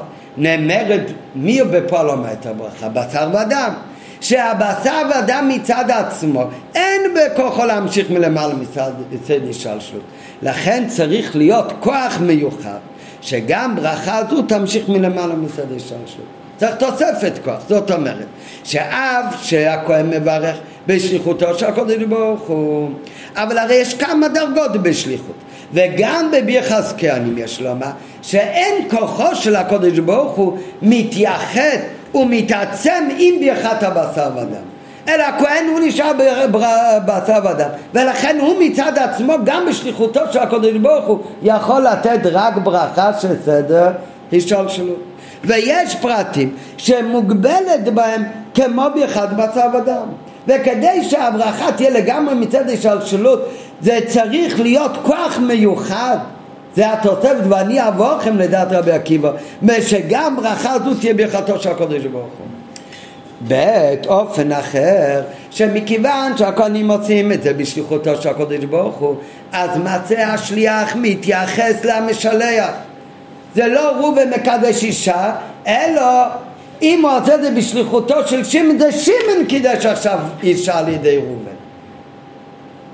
זה לגמרי מתייחס ומתעצם עם המשלח.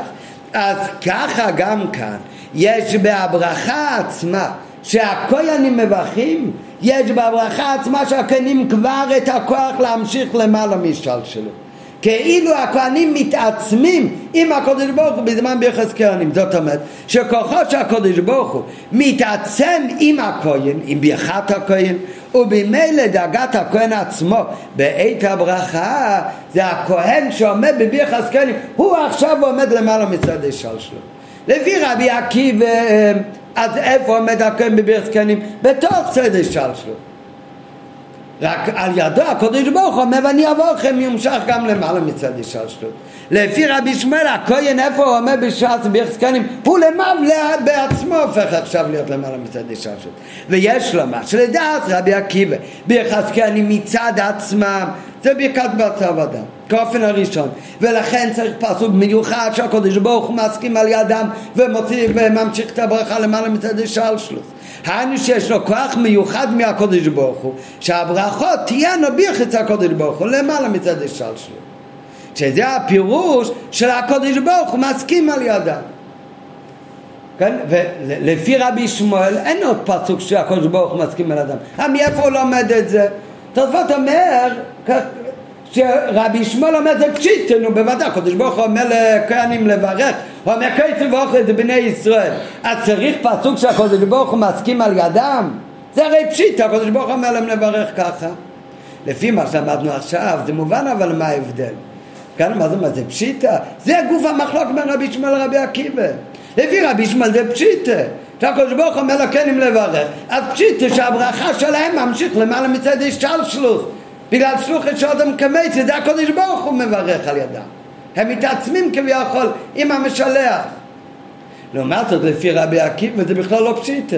קודש ברוך הוא אומר להם לברך, אבל סוף כל סוף הם הרי עדיין בוסו ודום, ולכן סוף כל סוף הם לא יכולים לגמרי להמשיך למעלה מצד השתלשלות, ולכן צריך ברכה מיוחדת, נצינס כרך מיוחדת ככוח מיוחד שהקדוש ברוך הוא אומר ואני אעבור לכם שעל אף שהם מצד עצמם יכולים להמשיך רק ברכה מוגבלת אומר הקדוש ברוך הוא ואני אעבור לכם כאן יומשך למעלה מהשתלשלות מה שאין כן רבי שמואל כאן מסייע ומגדיל את כוח הכהנים. לדעתו שיש בביחס כהנים מצד עצמם כוח זה ולא צריך לזה פסוק מיוחד. בסגנון אחר קצת עניין ביחד כהנים, כמו שהוא במקורו למעלה מסדר השתלשלות, לדעת רבי ישמעאל, ניתן כולו לבעלות של הכהנים, ואין צריכים עכשיו הסכמה נוספת.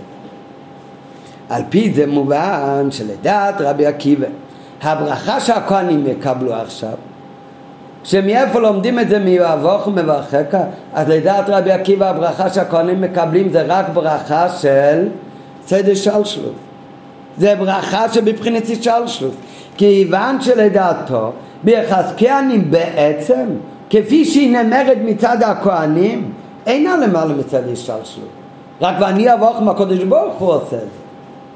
הרי אי אפשר לומר שהמסובב הברכה לכהנים שבאה על ידי ברכתם של ברוך ישראל תהיה בדרגה גבוהה יותר מהסיבה מה שהם בעצמם פעלו שהם המשיכו לפי רבי עקיבא רק מצד השלשות מצד עצמם ולכן מוכרח לומר שהברכה לא כן מבחינת השלשות מה שאין כן לדעת רבי שמואל שבאחד כהנים בעצם מבחינה של למעלה מצד השלשלות אז זה מצייר ומגדיל את הברכה שמטבחים הכהנים ולדעתו גם הברכה לכהנים היא בברכה זו ומטעם זה גוף מובן למה לא מפורש בפסוק ואברכו מברכך גם המילה אני אף על פי שגם אבוכו מברכך זה מת הקודש ברוך הוא. אבל כאן לא כתוב המילה אני למה?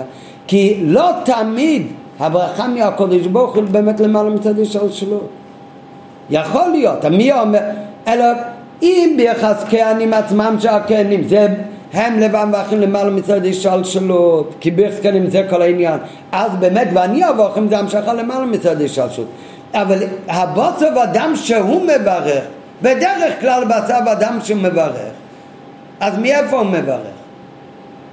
רק מדאגה של בחינת, מבחינת השתלשלות.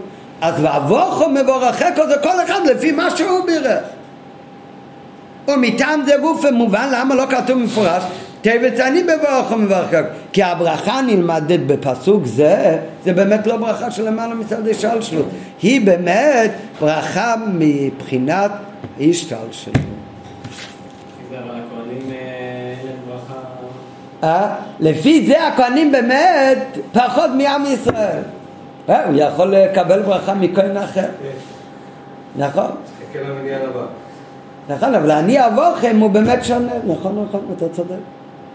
לא, לא, אז זה הרי כל הביאו, זה שהרבא אומר שבפשוט משמע שהגמרא אומרת רבי עקיבא לומד מכאן, רבי שמואל אומר כאן, והגמרא אומרת כי רבי שמואל הוא כהן אז הוא מצא לכהנים לכאורה כשעומדים בפרשות בגמרא זה בכלל לא מובן. מה יותר טוב מרבי שמואל ברבי עקיבא? נפקא מינו סך הכל מאיזה פסוק לומדים את הברכה? הפוך לפי השיחה עכשיו זה מובן באמת. לפי רבי שמואל זה לא רק מאיפה לומדים זה סוג ברכה שונה באמת ולכן באמת כן הם מצאנו כן למה בארץ לא עושים כל יום באמת? אה? בארץ יש הרבה שכן עושים כל יום. כן, חב"ד לא עושים למה? חב"ד לא עושים, לא יודע. יש חב"ד כן. תלוי במנהג, המקום, לא יודע.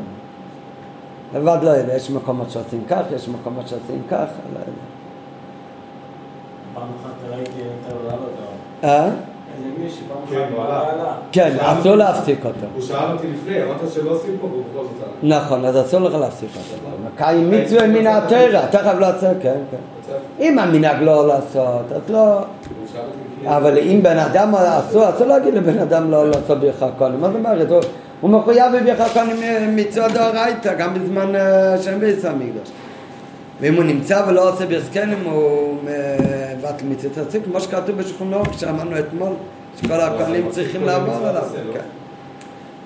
כן. צבי דלן, לא. לא